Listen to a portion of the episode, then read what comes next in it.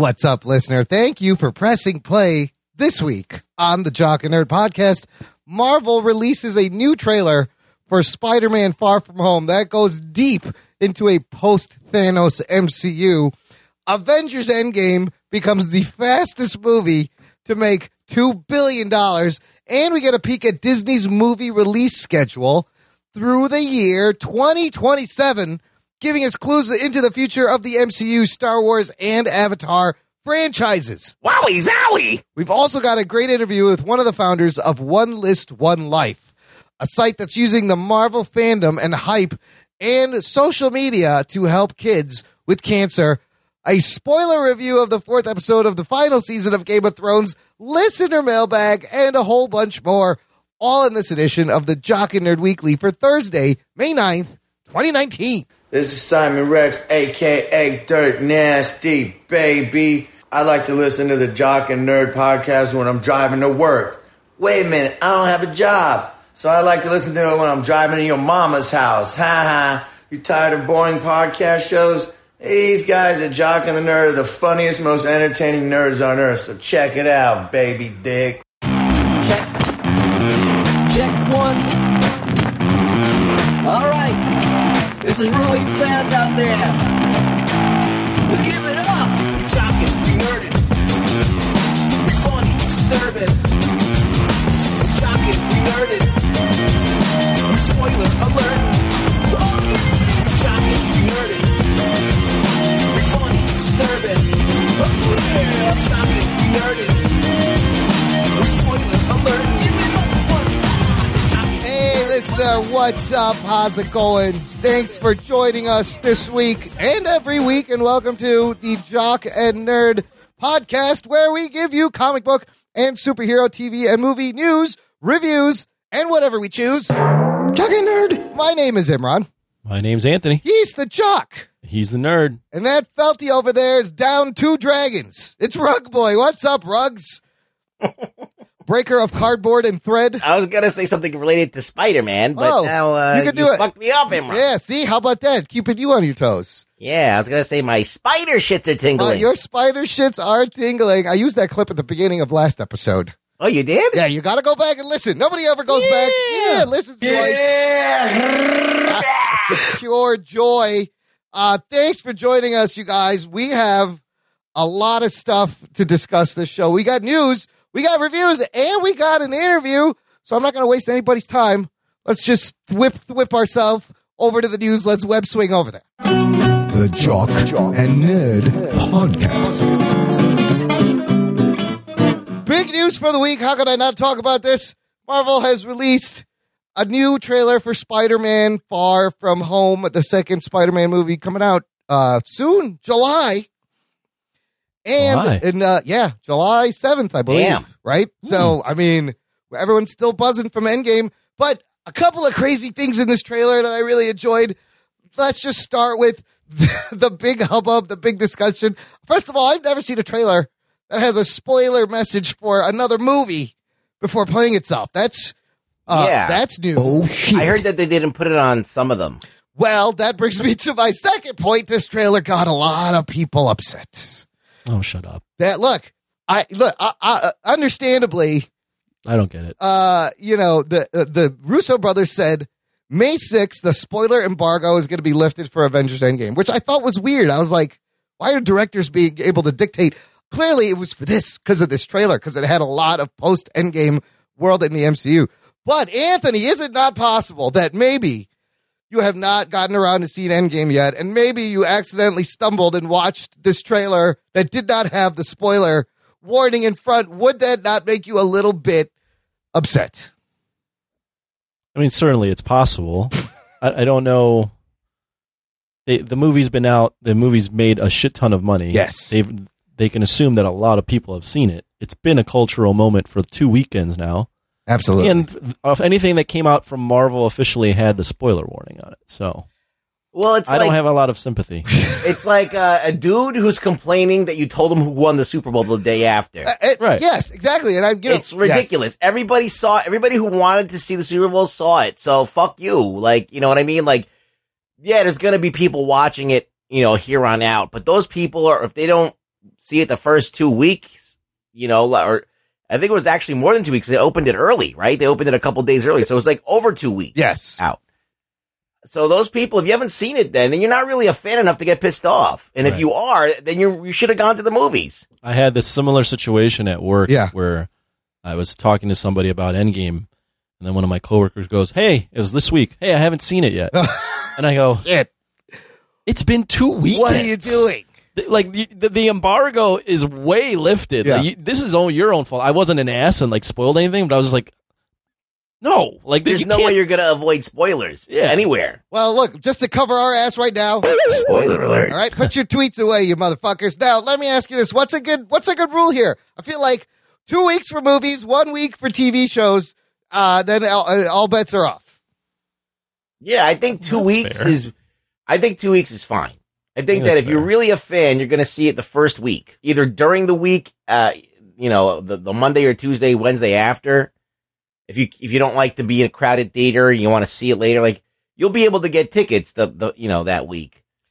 I just think I you agree. can't get upset if it gets spoiled after that. I love your Super Bowl analogy. That's this was almost like a global live event. Absolutely. Yeah. I think it's fair to be, you know, one week out, go, hey, if I want, you know, if you're in a room with people that you like, and you you can go, oh, you know, if I'm, has anyone, everyone here seen Endgame? Okay, cool. Yeah. And we can talk. If not, all right, we'll whisper, whatever. I know a guy who never goes to the movies because, like, it's just a pain in the ass. Like, you know, he doesn't like to deal with people and all that stuff. And he even saw it. So it's like, if, if, if a guy that I know that never goes to the movies goes to the movies to see Endgame, then, you know, it's like, I'm like, who's not seeing this that's real, really a fan? And that's the thing is, I think those people are in the minority, and you just can't. Whatever, like the shit's gonna happen. This this movie's made so much money. Everybody and their goddamn grandmothers have Yeah. seen it at But we used point. to live in a society was like, all right, you, you, you gotta, you know, keep up. But I think that, uh, the fans were also relatively uh, good at keeping spoilers away for two weeks. Like I didn't see a lot of people being dicks and spoiling things online. Uh, everything see No. everyone was copacetic. Everyone had we're, understanding. We're, we're moving to a, a place where people are being very conscious of being spoiler. yeah, yeah. And I don't like to be spoiled, but at all. But like, I know I got to get to the movie like the first weekend because I know it's going to happen if I don't. Absolutely. So like, I can only ask people like who haven't seen it before. It's it's dropped and been out a week to, to not to me not be dicks.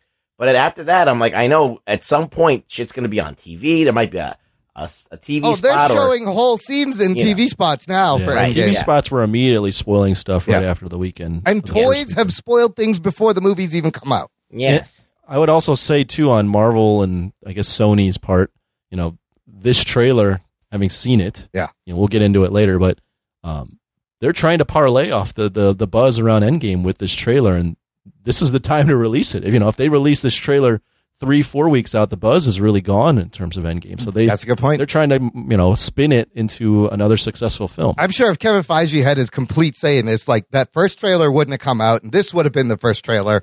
But of course, Sony's like, no, we got we're, this movie's coming out. We got to let people know. So the compromise I thought worked well. Anthony, now, uh, what what did you think of this second trailer? Now that we're really in post Endgame MCU, it's five years later. Iron Man is definitely dead. People are remembering him, uh, and you see him wearing the Iron Spider suit in the beginning in New York. What did you think overall? I mean, there's a lot of things to unpack. The the first thing that comes to mind is this trailer is basically the you're gonna like this trailer if you're on board with this universe Spider-Man. Yeah, yeah. You have to be on board with him. If you're not on board and you're like, it's not my Spider-Man. This is not the guy. You know, there's no Uncle Ben stuff. He's he's uh, worshiping Iron Man. They're talking about him being the next Iron Man.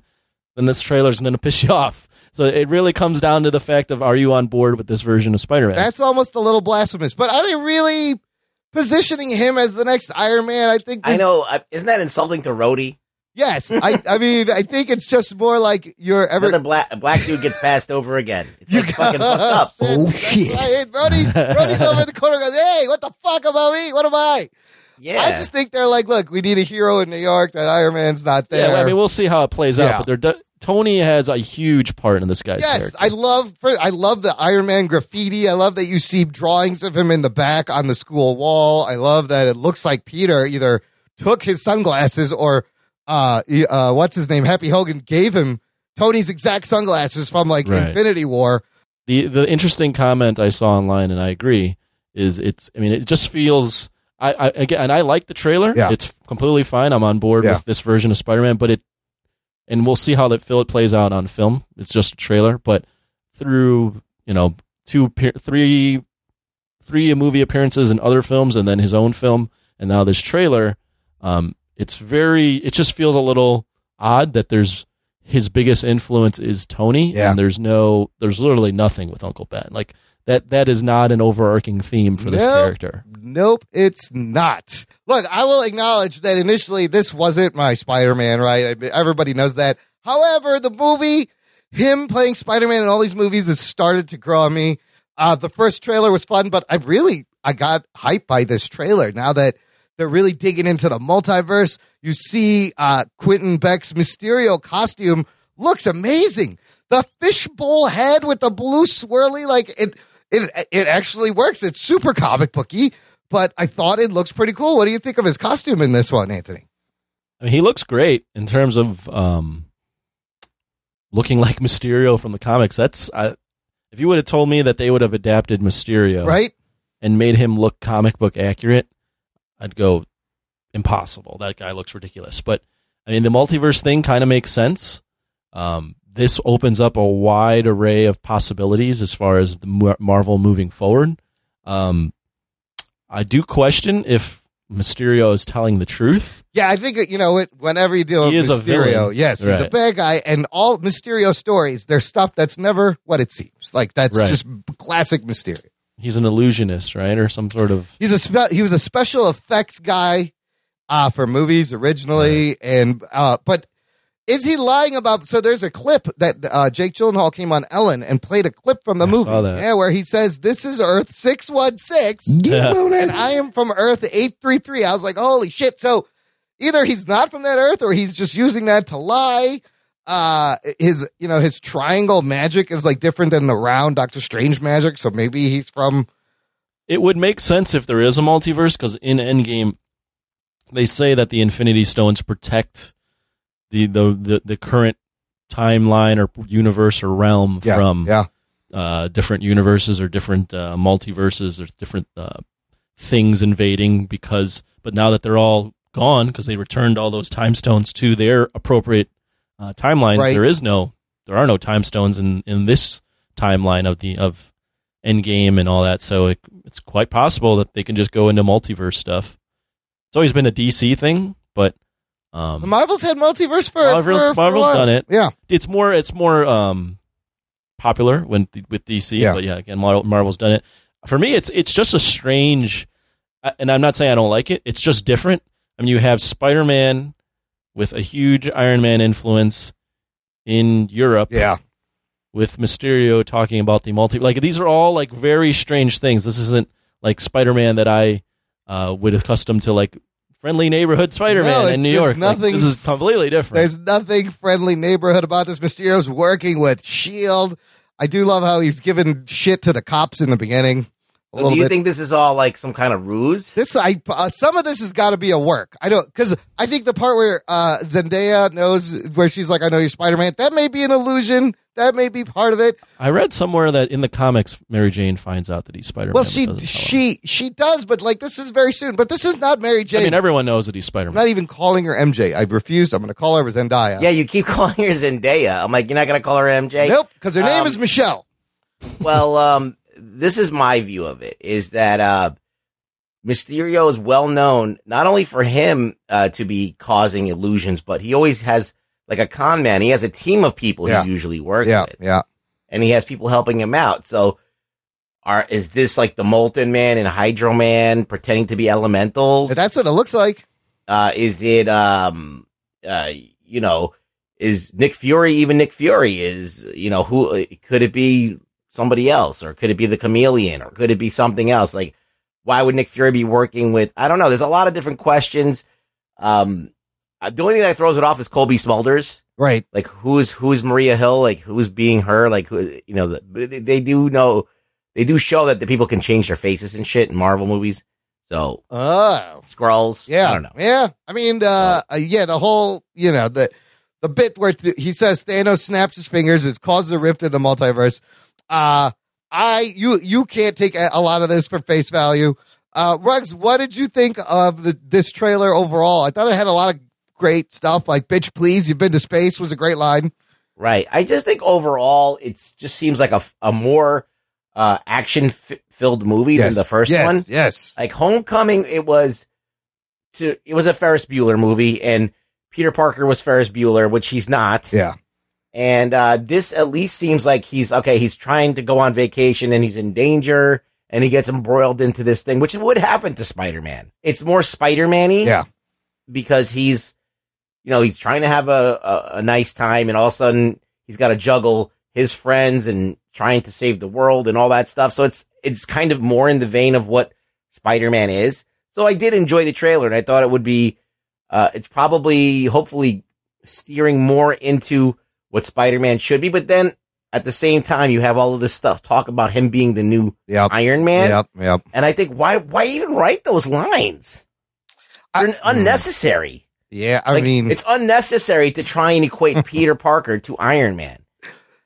It's it's like you're going in the wrong direction, Marvel. I don't understand. That's a do it. good point. He is his. Own, I mean, he's the. He's his own hero. He's his own hero, he but doesn't need to be. He doesn't need to be. He's a scientist. He doesn't need to have armor on. no, He doesn't need all these toys. no. But they're trying to. I don't understand why why they're doing it like this. I mean, they have, you know, they have rescue. They have War Machine. They have How many All people in fucking iron suits do you need, Marvel? Give him a. I do like I- the I black could see- costume in this. Yeah, Yeah, I was gonna say I could see. So I looked at that black costume. It does look like it's more homemade. yeah. So I could.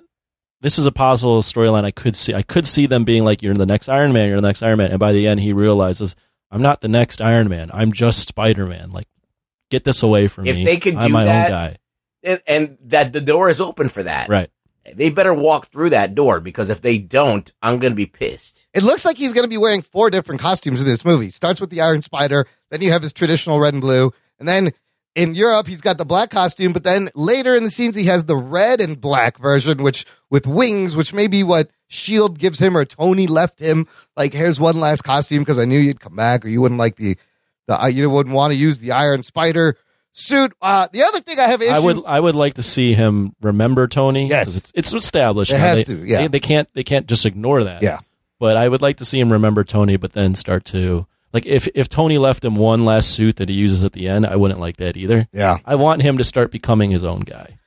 I feel like there may be one last suit that Tony leaves them at the end that We'll see. immediately shows up. What if he? What if this is what happens, and it won't because it's too smart. Yeah. Um, what if um, Happy Hogan? He's like, all right, listen, I'm going to take you to Tony's lab, and you make your own suit. Oh, that would be fine. Uh, and he uses, he talks to the AI, and it's the AI is Tony, Oh, and they dude. fucking sit there and they collab, and then Hmm. that way at least he has.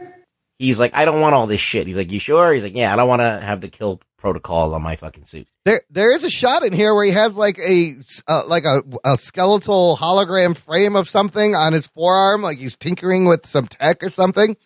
So, and it looks like it's on that ship. The other thing I have a weird problem with this is so nitpicky. Flash getting punched in the nuts. Flash. Oh, no, uh, Flash. Only if Peter Parker does it. No, cool. no, but Flash is usually the guy punching people in the nuts, not to be the nut punchy. Yeah, I just don't like this version of Flash. I mean, it's, it's a whole the whole Spider Man's It's just different. so upside down and Now, tying into into the Spider Verse, uh, there's a great meme Jess Rivera posted on our, our Facebook group. Could it be possible that they bring in like? Can you imagine Tobey Maguire and Andrew Garfield Not Spider Man happen. coming in? No, That would be crazy. see Oh my not god! not. gonna happen. I couldn't see. I, I mean, they've with the multiverse, they could do that. Yeah. The the first riff I see that will happen. This is just my opinion. Um, the first riff that will happen is they will bring over Deadpool. Oh, really? Maybe not through Spider Man, but eventually that that's and the X Men. Through Yeah. oh, through the mul- this multiverse idea, man. yeah, That's crazy. like the Fantastic Four eventually. but how does it come tie the worlds together? Mm, they'll have to make something up. Yeah, it does. through. I mean, like they could write it. They the, the the multiverse. Once you do that, I mean, they've already introduced time travel, and if they're saying what if? multiverse, I I mean, what if it causes two worlds to collapse into one another and become one world? Oh, kind of like in the comics. Could do that. Incursions. yeah. That's what it's called. Incur- yeah, there's a storyline with Jonathan Hickman where incursions happen and they take all the best parts of different Earth universes and put them into one world, That's a possibility. and then they have to undo it. oh, that makes that's stupid. That'd be great if they like create the Illuminati and then this fucking all this shit happens.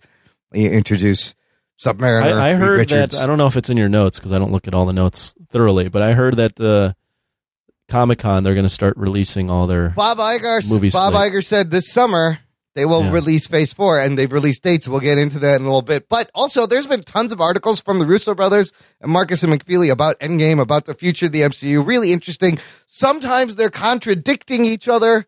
In the case of what where Cap actually lived, which timeline, the Russos and the writers don't agree. They both have their own ideas, which is weird because I thought you guys were working on the same fucking movie. But Here, here's an interesting thing from what I noticed from this trailer. Yeah. Again, just a trailer. Yeah. Who knows how it's going to play out on Yeah. film? But Yep. man, uh, we're five years into the future. Half the world's come back. yeah, Let's go on a trip to Europe. Let's go. To that. So again, this is 2023 Marvel. How do you react like that? Uh, here's the other question. So conveniently, all the main stars of this film were also disappeared Sure, and came yeah, back, very convenient. right? And half so. Yeah. So then the other half of their classmates are kids who were five years younger when they left, and now They're all in college. And their class- have jobs. yeah, their classmates are in 20. So Joe Russo confirmed that Ned disappeared as well. That's the two of them seeing each other for the first time after having disappeared at the end of Endgame.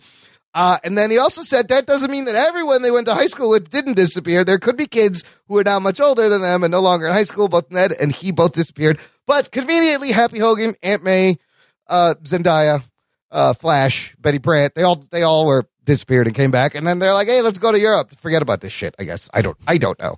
Wow. But uh, we'll see how they play this out. So I mean, that, So it, it is, it's, It's a, gonna be it's going to be a problem. Yeah. It's going to be a problem be a moving problem. forward. Yeah, they're gonna have to. and yeah, that I, I don't know that Endgame five year thing, man. Just because you want to have Tony Stark have a kid, you got to compromise all this stuff. it's gonna confuse. and, and it doesn't mean anything. Him having a kid means nothing. It just gave like a little bit of an emotional bump to him. That's it. They, It yeah, was so unnecessary I that they mean- did this. It, it, I think it means something, but it only means something to him. It, it only benefited that one character. Right. That he Yeah. kid. It wasn't worth it to do all make all of this problem for that one kid to exist. now they're gonna have to It write would have been worth. It, w- out of it would have been worth it if that was actually the end game, as in the last film. right. They they're making more films, so it is a problem. yeah, Mm, it's gonna be interesting. it just bugs me. Like No, it's rough. It's a rough rough thing to accept moving forward. Rex doesn't Mysterio look awesome though? Come on, got the fishbowl. Better looks- than he should. yeah, Yeah. it looks fucking great. And again, uh, as with all Spider-Man movies, there's like a middle-aged white guy that appears to be a friend and ends up being the bad guy. That's like every Spider-Man movie. So you know, uh, Jake Gyllenhaal's Mysterio is gonna burn him. He is a bad guy, people. Uh, listener, if you want to join the conversation, there's one thing you got to do: join our Facebook group. It's called the Jock and Nerd Nation. It's closed. It's exclusive. It's just for you. There's amazing geek threads about time travel and alternate timelines and Game of Thrones spoiler threads every week. It's a lot of fun and a lot of weird memes. Welcome this week, a whole bunch of people. Thanks for adding your friends, Nation. Welcome to Nicholas Gakin, Benny Deely, Eric Bangert, Henry Claremont, Ashley Leanne, Scrooge Jones, Aaron Butler, and Andrea Venegas. Talking nerd. Welcome to the, Welcome. the empire of its stupidity. Hopefully, this is if this is your first episode. I don't know why you clicked on this, but I hope you're enjoying it. Thanks for checking us out. And uh, Seth Morgan had a great joke. The group of Gacken, Deely, and Bangert should start a, a law office right away because they. It does sound like Hey, they'd have yeah. a commercial. I think you'd be great injury lawyers. if you've been in an auto accident, it's like uh, damage control. As call Thanos Billy bust- Banger yes. and Claremont. Did the Hulk smash through at your home? Call Gaken, Deely, and Bangert, and we'll get you all the money you deserve. It'd be amazing. Oh yeah, Banger. Not I went to the wrong. I went the wrong wrong direction on that. One. You banger. I barely know her. You brought her. Uh, Banger. speaking of uh, Avengers Endgame, we have to check in on this monstrous box office of this fucking movie. It is doing things that I didn't think were possible and tickling me. Hitherto unheard of. Yes, tickling me, tickling me in places I didn't know I had. Woo! Whoa, Amber. Oh man! And uh, at Box Office Mojo, we have a production budget three hundred and fifty-six million. Jeez. Oh shit! Which is actually, I thought it was going to be like half a million on each movie they were selling. I thought they were spending a billion dollars for these two movies. But 356 million is the fucking budget, right? Right now, it's sitting domestic in 12 days, 13 days of release, $652 million domestic. Worldwide, 2.3 billion Oh shit. Dollars in Yeah. 13 days. Now, we went over the fastest movies to a billion, and it didn't even occur to me to look up fastest movies to 2 billion, and it did it so fast. First of all, this thing puts it at number two all time worldwide, right behind Avatar Sorry. Okay. which is unbelievable. Uh, it's a, it, it passed Titanic, past Star Wars: Force Awakens, past Infinity War. It is at number seven all time domestic, and we're still only the movie's been out 13 days. This is the fastest movie to a billion, fastest movie to one and a half billion, and fastest movie to two billion dollars. How fast? Well, it made a billion dollars in five days.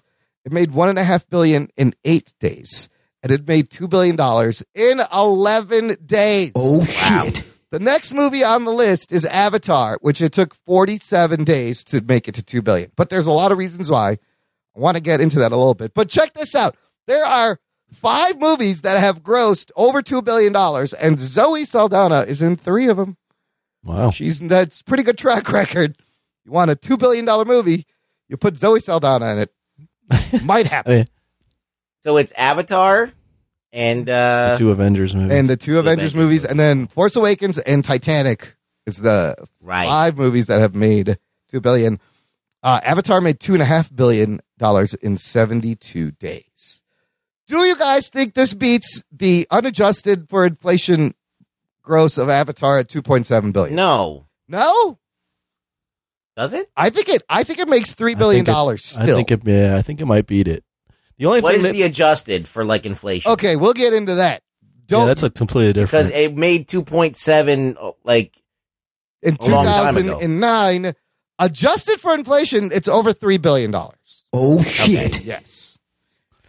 I think it could beat yeah, Avatar. it will. It will. Um, the only thing that's going against Avatar went up was one of those that was a blockbuster in the the winter and had nothing. Yes. It had January, February of nothingness to compete against. Where Avengers, although not like powerhouse movies, but Aladdin's coming out, Godzilla, like there's much more competition in the summer. and staying power the movies i think don't stay as long in the summer because of the, the quick turnaround and more Right. movies coming out right. uh rugs i found this article from the washington post that made a lot of good points why avengers endgame will never really be bigger than avatar it may make more money now but a couple of the big reasons tickets cost more now you know you got to adjust for inflation. Of course, yeah. uh, the other thing that was different when Avatar came out is this movie came out globally day and date. That's unprecedented. That is a new Right. thing. Avatar rolled out like three, uh, uh, rolled out longer. Even Star Wars Force Awakens three years ago didn't open in China until three weeks later, right? Right. So this is all stretched out. And then inflation is a big deal. Uh, also, Avatar had fewer screens. Yeah, I think that uh, China has become more of a player since then. This is Yeah. some amazing numbers here. Right now, China has been responsible for five hundred and seventy-six million dollars of the. I think Avatar was the movie to crack it of too. yeah of the one point six billion foreign uh, Avatar uh, in China or Endgame made five hundred seventy-six million, triple the two hundred four million Avatar took in there. But back in two thousand nine, there were not that many movie theaters. In fact, it wasn't this open, huge movie market. There were Yeah. there were whole towns and cities. This is crazy. Back then, 2009, China had just under 5,000 screens. Today, estimated 60,000 movie screens in China, Oh shit. topping the United lot States of- that has yeah. 41,000 movie screens. They have more fucking movie screens than we do. Well, if you want to play this game, though, Yeah. I'm looking at Box Office Mojo Yeah. online. Yeah. If you want to play the adjusted for ticket price inflation, now this is only lo- I'm only looking at it looks like domestic here, but the all timer is Gone with the Wind, Yes. Well, you have you're gone with the wins. You got probably which was in 1939. Yes. It made 200 million back then. Yes. which is equivalent to 1.8 billion domestically. Adjusted, I think it's at like number nine. It's not uh, worldwide, but domestic, it's at 35. And you're right. right. You got things like The Sound of Music, The Ten Commandments. Right. Uh, I mean, if you want to play the adjusted Yeah. for inflation game, this then the, the, the they'll be they'll be astronomical numbers. Yeah. Which I mean, can any movie ever make a billion dollars domestically? I don't think has that been. Well, it was done. Maybe with Avatar, almost got there. No, right? it wasn't. No, No, no, the Mm. closest was Star Wars. so nine hundred domestically Yeah. was um, Star Wars at nine thirty six. So if you're Force Awakens. if you're Endgame, you got ten times more screens on which to play on in China, and you know, the widest release ever. Is it Av- at that feat Avatar pulled off? Still is is very impressive. I think it's. considering I, look, I think that Endgame had been built up over ten years. Yes, Um, it had you know this whole new fandom that opened up for this thing, and now become religious, fa- uh, rabid fans. There's conventions to support this, comic books, TV shows that support all of this stuff. James Cameron just had his balls, yeah, and that was it. yeah. And and his and his idea of being an innovator in 3D technology using Yeah. graphics. Everybody likes to shit on Avatar, but I mean, you got to give it credit where credit is due. He fucking, he fucking made the most expensive practical movie, Yeah. and Yep. and with True Lies, and he made fucking this movie Avatar, which is all CG, and now all the movies are done like this. So, um, And all original side. I mean, original could be debated in terms of story, but original Yeah. things. I, was, I original would go IP. original. I mean, not the story, but the IP, the characters. If you think about, Right. you know, the Na'vi and Terminator and Aliens, like all are kind of not. That's, this is not an He- adaptation. I remember watching Avatar back in 2009, and the reason I went out to see it was for two reasons. Number one, James Cameron was back. Yeah. I was like, if James Cameron is doing a big budget release, Yeah. I have to go watch it. Absolutely. Number two, he was bringing back 3D, and he was like, "This three, like the technology that I'm incorporating in this film with the 3D, it's a event that you have to see." Yeah. And I, I watched it in 3D, and I was like, "Oh shit!" Like I'm immersed in this world Yeah. that he created. Like this lived up to the hype. So those were the two reasons I saw it, and then it ended up being a film that's easily palatable to anybody that watches movies. Yeah. because it's a story you've seen a million mean, it's times. Pocahontas. It's but, it, but it's told yeah. in a, it's shown, it's displayed in a way that's unique. That's so, 3D. That's what got me too. And I remember the 3D was Yeah, the amazing. 3D was a huge marketing thing. yes, and it was amazing for the time. And now you see a lot of these movies doing that. And I think since it's it was even. I mean, even now, like compared to now, Yeah. like, he did a way better. Yeah. Like he actually was, was thinking of incorporating the 3D, whereas a lot of these movies are adding 3D. you felt post. in it, like it was around you instead of things being thrown at you. right. right. It was nuanced. World building. Yes, the world building was great. The fact that he invented fucking plants for this planet, like you didn't have to do that. right. You really didn't have to invent I'm plants. curious if he could ever. I mean, now that Disney is owning Well, Avatar, Yes. um, you know, they're going to put their weight behind it. And now, you know, you see James Cameron making nice with Disney. Did you see You- that? Yeah, when he was bashing the Marvel universe, and, And then, he yeah, he put out that thing, thing. so like, showing them sink the Titanic.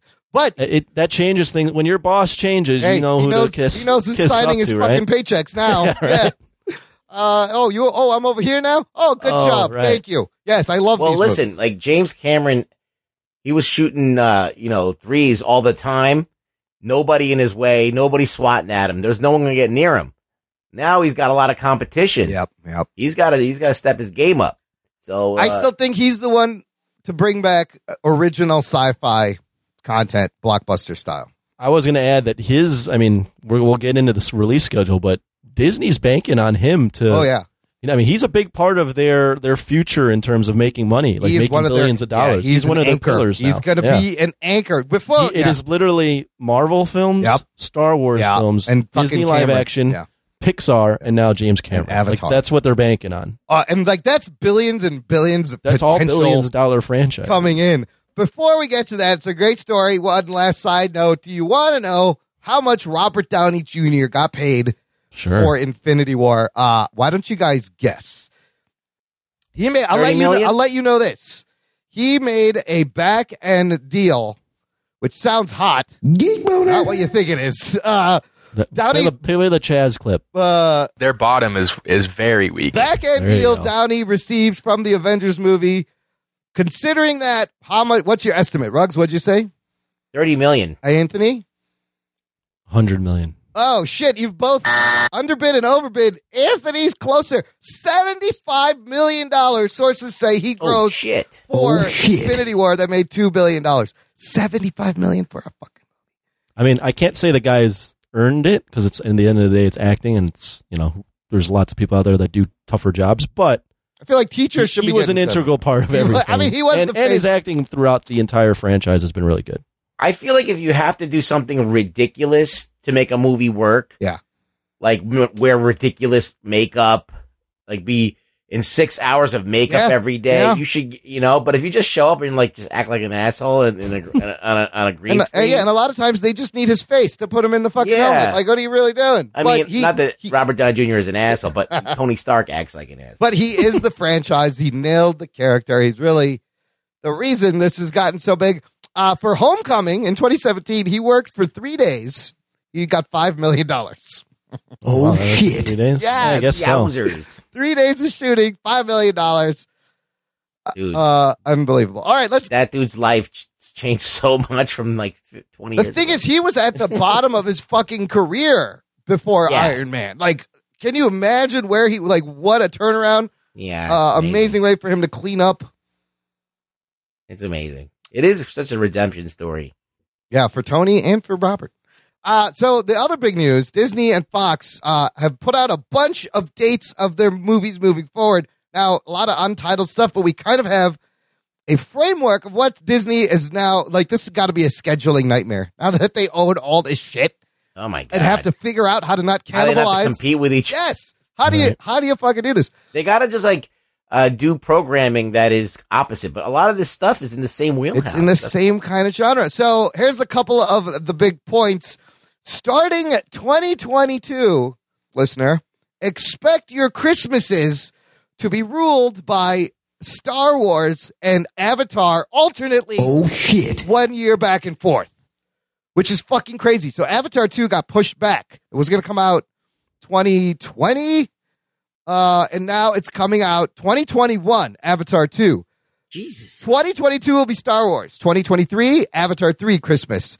Then Star Wars, then Avatar 4, then Star Wars, then 2027, Avatar 5 December. So for the next almost decade, well, uh, you guys, it's going to be nothing but fucking Star Wars and Avatar back. And they're both, they're not really competing. why are you saying just those two movies? Wait, I'm gonna- I'm gonna- MCU movies. I'm going to Yeah, start. what about Stuber? I'm Stuber. Um, Who's Stuber? What about the, but there's a Bob's that caught my eye. there's a Bob's Burgers movies too.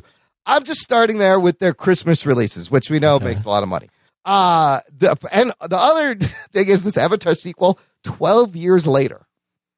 Comes I mean, if the I was thinking about this, so real quick on Avatar, there isn't really anyone asking for Avatar No, sequels. Let's be honest. There's no need for Yeah. it. There's no need no, for them. no, no. But, and I was like, why are they doing this? Other than to make money, like they're, this is this seems stupid. But James Cameron is the king of making sequels to movies way later. Like he, Terminator One and Terminator Two had a what an eight year gap or Yeah, something like that, yeah. and he made a sequel to Alien like eight or six or seven years later. And later. his sequel movies are always fucking amazing. really good. Yeah, his sequels are arguably yes, better than the original. Absolutely. In terms of Terminator and Aliens, like those are they're amazing sequels. Like So if there's anyone to pull it off, it's him. it's him. If he's going underwater, if he's showing us new worlds, uh it's so odd that that sequel's coming out 12 years 13 years later, 12, 12, 13 years, later. Uh, In this era, when sequels come out two to three years later, so yeah, It is Yeah. very odd, Yeah. but who knows? it could be good. and, and I don't fact- think it's. I think it's. I think it's going to be not in a regular kind of sequel that we think about. It's Yeah. more like a continuation of this idea of avatars, like of being able to become something and in another world. Maybe, it's like yeah. a loose sequel. I Well, he may start to serialize it too, with seeing well, how what the Marvel movies are doing. the fact that he has five. Yes, of them. how much money are you spending on? There's billions of Not only dollars. that, but like how? What? what what could Wh- Where is there five, four more stories coming from? how old am I going to be in 2027? I can't even fucking do the math. Will I even want to see this? I don't know. They're, if, What about the fact that we are getting three more Star Wars movies, a new trilogy? I don't know if it's going to be Is that the? My friend 10, Erwin 11, brought this 12. up. I don't know.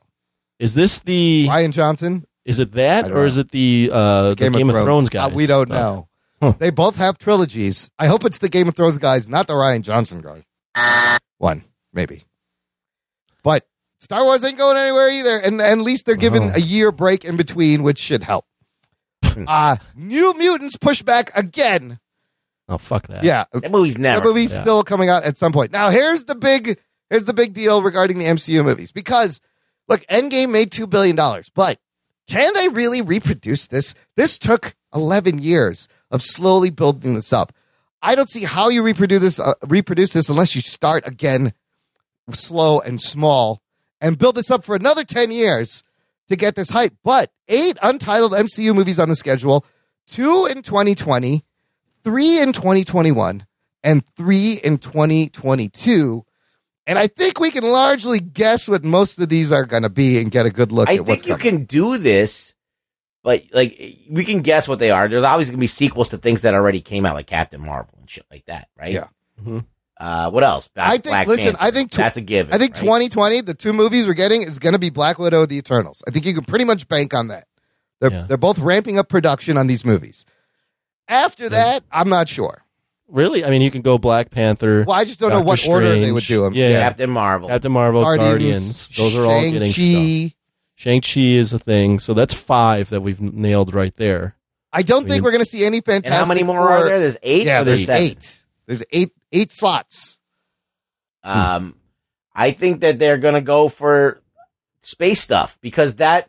See, the thing is, is like i- if you have everything on Earth, Yeah. then you're it, it can get sloppy, right? Yeah.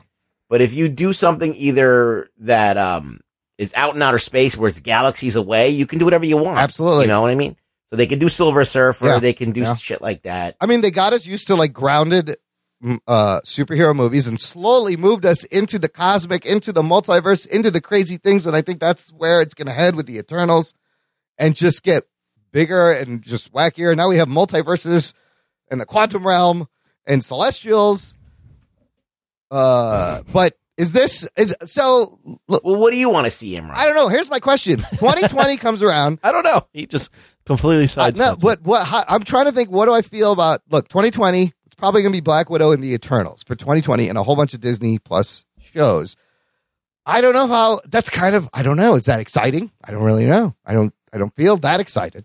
I feel like, and this is gonna sound like really shitty, but I'm just like let we should just play spin the wheel of things that they haven't exploited yet. So, Okay. uh, you know, they they're going to try and cover all their bases. Marvel's not stupid. Yeah. They're going to try and go for every market that's been uh, neglected. Sure. So, you know, uh, who knows what they're going to call out, but they're going to they're I they're definitely been doing these event movies, you know, getting people involved using social media, making things happen like with hype. That's just more than just a superhero movie. It becomes something. So I think there's still a lot of room for people to be represented. There's still got a lot of room to make events out of things, and I think Marvel's going to capitalize that. They've been they've been doing nothing but winning with that strategy. So I mean, the movies aren't so much of a fatiguing thing for me, but thinking about all the TV shows that are now going to be um, Feige produced, because I know you keep holding on to the fact that Agents of Shield is, is part of it. It's not. You're, it's not. you're right. It's pretty much been confirmed that it's not. Uh, but the at all. Stuff seems like it's going to be an integral part of all this stuff, Yeah. and I feel I'm already a, a little overwhelmed by trying to follow all that. saturated with it. Yeah. I mean, what do they have? Four shows? I think three or Yeah, four. I'm they got watching all that WandaVision. WandaVision, They got Loki, a Loki show. They got Falcon and Winter Falcon, and- Soldier. which may be like him figuring out how to be Captain America. And then some. I was talking to David Taylor on my own show. He- He said Hawkeye. There may, might be yeah, one. there there may be a Hawkeye show where So that's a lot. If they man. keep them to like what if six show. or eight episodes each, that's what it's going to be. They're going to be short like run. Sherlock. You Yeah. know how Sherlock comes out in England? Like they they give you a few episodes and then they tell like a complete story in in that Well, the release. and then they Sherlock's move is, on to the is next- great because they're an hour and a half movies, and there's three of them or four of them in a season, Yeah, and it's so satisfying. yeah. They basically yeah they tell you it's a basically a giant movie that they f- split into three parts. And it works. It And- works so well. Yeah.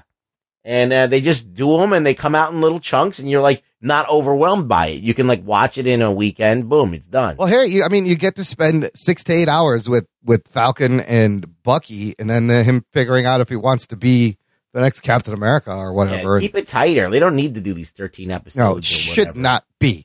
So, anyways, well, uh, should not be. should not be. I, when, since when do you talk like I that? should not It be. should not be. sir. It shan't. you ever use the word shan't? I shan't be doing that. I shan't myself. I shan't myself all the time. Oh shit. Oh, shan't.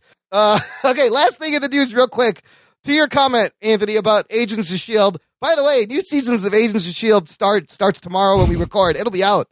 Uh, the the first episode of season oh my six. god!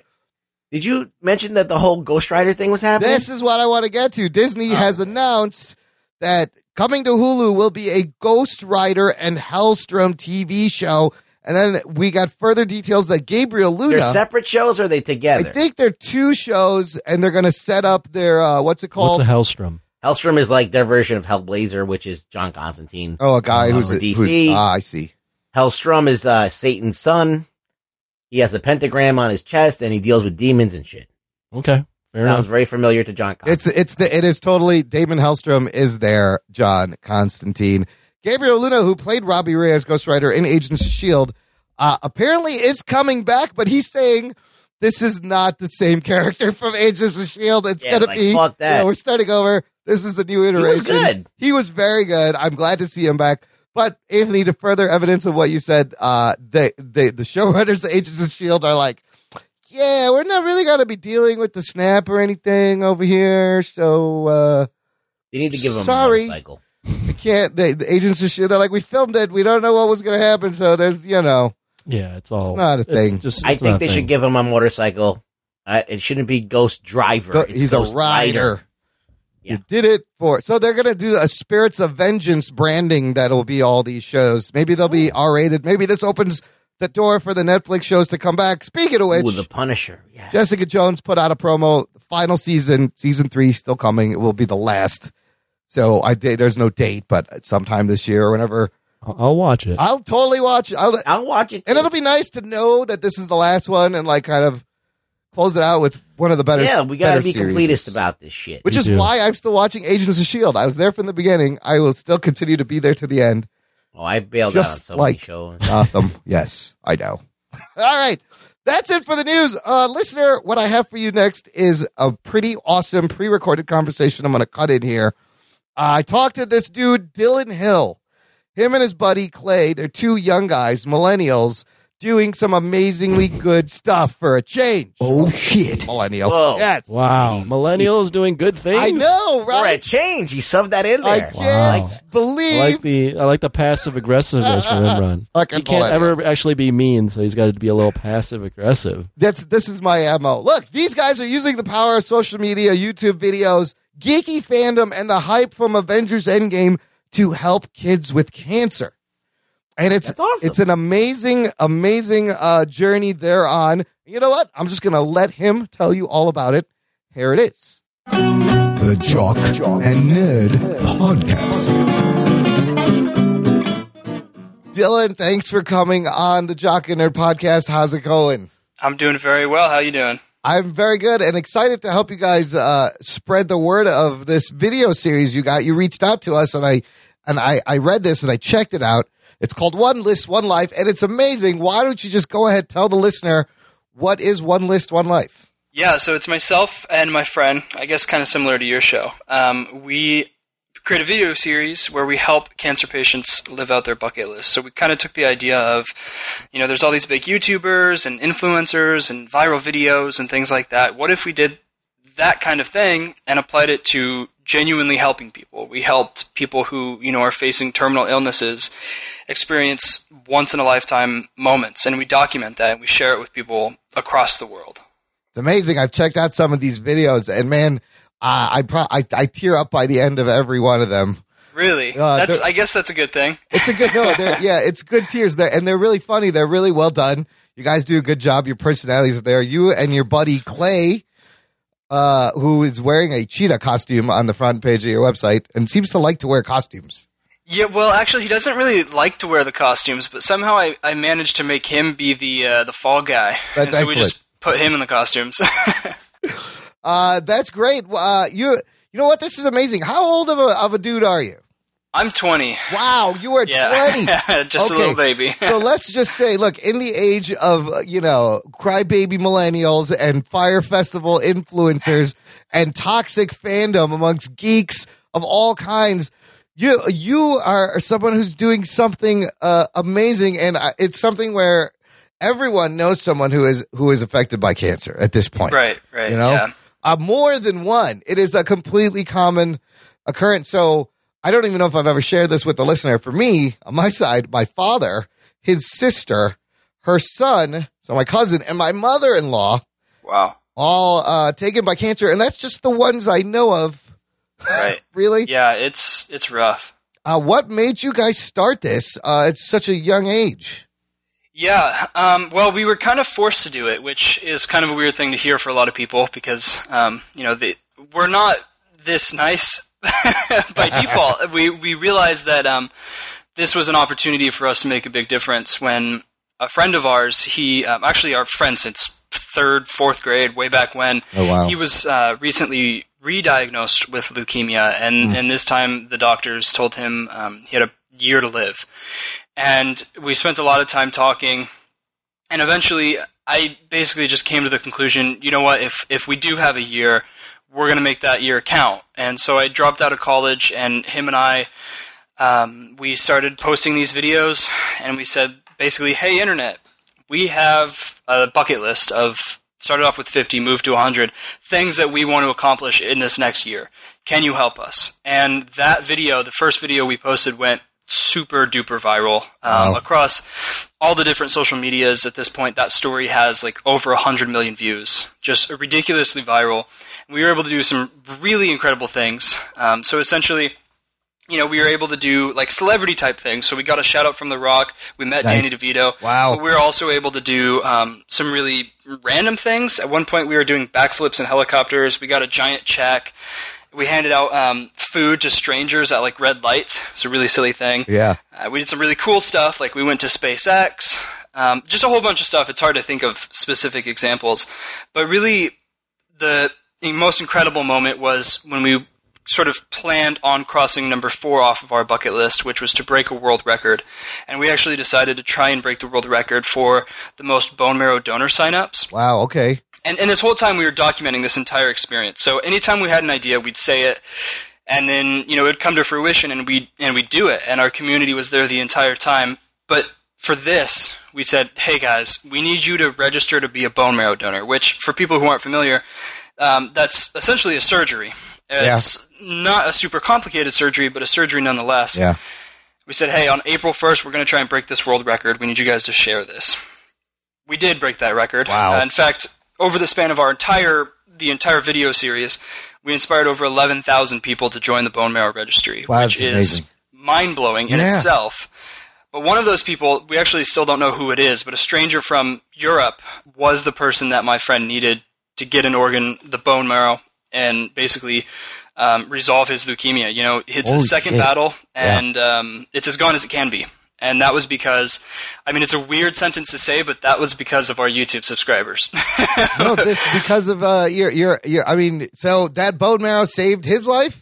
Yeah, yep. Wow. And he has since uh, finished up his surgery and, you know, as good as he can be considering he's had cancer. Unbelievable. yeah. And that and that one number four thing. Imagine how many other people were helped and saved by the the influx of uh. Well, so when you don't you sign up to donate bone marrow, you have to actually go and donate the marrow. Yeah, so it's a pretty complicated process. It's all genetically based. Ah. So what you basically the the signing up for a bone marrow thing is very simple. You Right. actually you sign up online, you get a cheek swab, and you just swab it in Ah, your cheek. You mail okay. it back in, and then with that, they use that to um, look at their database of people who need bone marrow, compare that to potential donors, and then if you get selected, they answer or ask you a bunch of questions. I see. Then if you get through there, Yeah. then it's it's a uh, outpatient procedure, and um, yeah, That's amazing. But it's life saving. It is literally. I mean, we saw firsthand how life saving it is. Yeah, I mean, it's incredible. You know, because everyone that signed up for that, they watched our videos and they were a part of that. And you know, young guys like myself, I grew up when YouTube and all these things were kind of becoming popular, and, Yeah. and all these people Yeah. were talking about community and stuff like that. But we really saw firsthand what that meant. And Clay and I, um, Clay is not the one with cancer, but Clay and I, you know, we went through that entire process. We saw what our community did for us, and and we thought, you know, we're not, we can't stop here. We need to keep going, and we need to tell the story about other people and what they're going through. And you know, sometimes people have cancer that we can't raise awareness and, and solve, Right. but we can tell their story, and we can tell their story in a unique way, and we can inspire people to realize that. I mean, Clay and myself, we we're nothing special. I mean, we're literally college dropouts. Um, but you know, if we just put in a little bit of effort, we can make some really incredible stuff possible. So we started reaching out to just cancer patients we we've seen online. Uh, the first person we started helping was Lexi. She is from Ohio. Actually, we're from California, so it's quite the distance. Um, but we've been helping her for the past year. We've like helped her uh, meet a cheetah. She was within hugging distance of a cheetah Wow. Swim with dolphins, um, go to the beach, meet a couple of um, famous people that she was fans of, just a whole bunch of awesome stuff. And then about a month ago or so, we started helping a young boy named Talon, um, who's also going through stage four cancer. And and really, it, we, we call it "Live for Another" is the hashtag we use. The idea is, you know, we're we're all going through this thing. Life it sucks. it's Yeah. hard for everybody, but you know, maybe maybe we can do it together, and maybe we can all put in a little bit of effort to just do our best. And in our case, that happens to um, apply to helping out people with cancer. Unbelievable. And I love that you're using, you know, the actual power of social media and community to actually do good and not, you know, to, uh, make like a um, MLM marketing scheme or some sort of right. bullshit social media thing. And these lists are really amazing. I, I encourage the listener to go check out the website, One List, One Life, because it's everything from very simple, everyday things to just very ambitious things.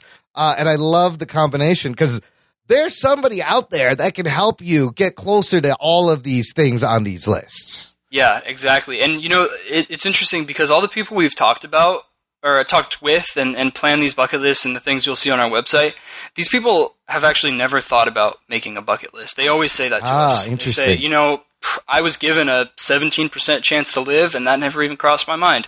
And we say, yeah, well, that's understandable. Here's what we learned making ours. And, you know, one of the insights that we give them is what you just said. Like, it doesn't need to be something crazy extravagant. Sure. It's a small thing. Yeah. And, you know, we like to think of a bucket list as sort of like a, almost like a journal in a weird way. Sure. It's like, it's, it's a way to tell, you know, what's important to them and, and what, well, really what they want to accomplish, you know, and, and who they are. And it's just all, it's really about happiness at the end of all these things. It's like, what would make me just happy? It's something very simple. Uh, Yeah. I watched the Lexi video where she's playing with puppies, and I love puppies. And we do a lot of foster dog stuff, and I'm just like, that got to me. I was like, oh my god! And it's such a simple thing you could do for someone. Uh, is is is take them to uh, a shelter and have them play Right. with puppies. Yeah. And there's, there's also some big things on there. Yeah, so that's what I was going to ask you. What are some of the what are in your in your opinion? What are some of the like, most ambitious, biggest things that you would need a little bit of help getting to? Maybe one of the listeners knows somebody that knows Sure. somebody that knows somebody. Yeah, so with all of our things, uh, when we're helping people, you know, these people, Lexi and Talon, um, there's things that require awareness. For example, um, Lexi wants to meet a Marvel actor, which is part of the story of why I reached out to you. Um, And, you know, we could have a billion dollars, but that won't allow us to just get Robert Downey Jr. to, to appear. Yeah, The inverse of that is we need money. Lexi wants to go to Europe. Yeah. Talon wants to go to Hawaii. Actually, they both want to go to Hawaii. Um, you know, we could have a billion people watching us, and they couldn't get them to Hawaii Yeah, yeah. necessarily. So um, there's kind of big aspirations in different ways.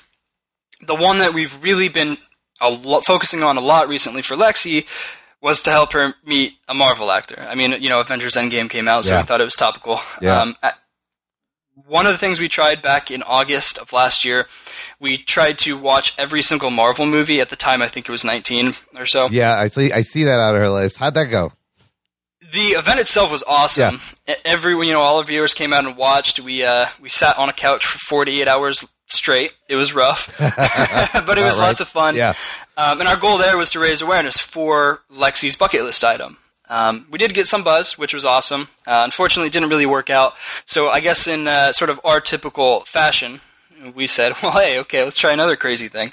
Um, so we uh, we actually tried to sneak into the Endgame premiere. Yes, I love this. This is a great video. Now, yeah, tell the listener how that went because this is a great idea. Like you said, the awareness, like if everyone bands together, you get a hashtag, you keep tweeting at Marvel Studios and these actors. Uh, somebody's going to see something, and they love doing these kind of things. yeah. so the awareness yeah. is important. So, how uh, how close did you get to this premiere there, Dylan? I'm I'm about seventy five percent sure Bradley Cooper rocked right by me. Oh, Um, nice. Awesome. We had gotten past security, which really wasn't that hard. That sounds way more dramatic Really? than, than it was. Um, yeah, I we had the fancy tuxes and stuff, so it kind of looked like we belonged. Um, the hard part then was trying to get onto the red carpet. Yeah. That's kind of where we got held up, and, and we kind of stumbled over our words because we were freaking out so much. And I think they, they realized that we definitely did not belong there, and then they uh, they kicked us out, and, and it was it was funny. That's pretty close. Um, That's pretty damn close, though. yeah, Uh, we were you- we were about a uh, curtain away. Um, actually, they were on the other side of a curtain was the red carpet, so we were very close. That's amazing. And the other thing I really love about your your videos is the transparency, the honesty. Like you guys have these uh, goals, and and sometimes you may not hit them, which is fine. It's life; things happen. But you're very honest, and but you tried. It's got to start somewhere. Uh, I can see the effort. It's it's amazing. Which leads to uh, the next thing you got buzz about is renting out an entire theater to play uh, for Avengers Endgame for cancer patients. Tell us about that. Yeah, well, uh, all these sort of Marvel related things have been really to help Lexies and to generate buzz and get awareness. This one in particular, Clay and I do this thing. It's actually kind of a problem. Anytime we're alone in a car together, we come up with crazy ideas, and this is this is one of the ideas. We were thinking, okay, how can we get how can we try again to get Marvel's attention? Yeah. At one point, we were planning on getting tattoos on our butts. That's a whole other story. Oh, that could work. But eventually, we came to the conclusion of, hey, what if you know we we did the same thing, trying to you know get awareness for Lexi's bucket list, but at the same time, we helped other people nearby. And so we, we reached out to a bunch of movie theaters, and we basically said, "Hey, can we rent out a theater? Uh, you know, for Endgame, the most anticipated movie of all time.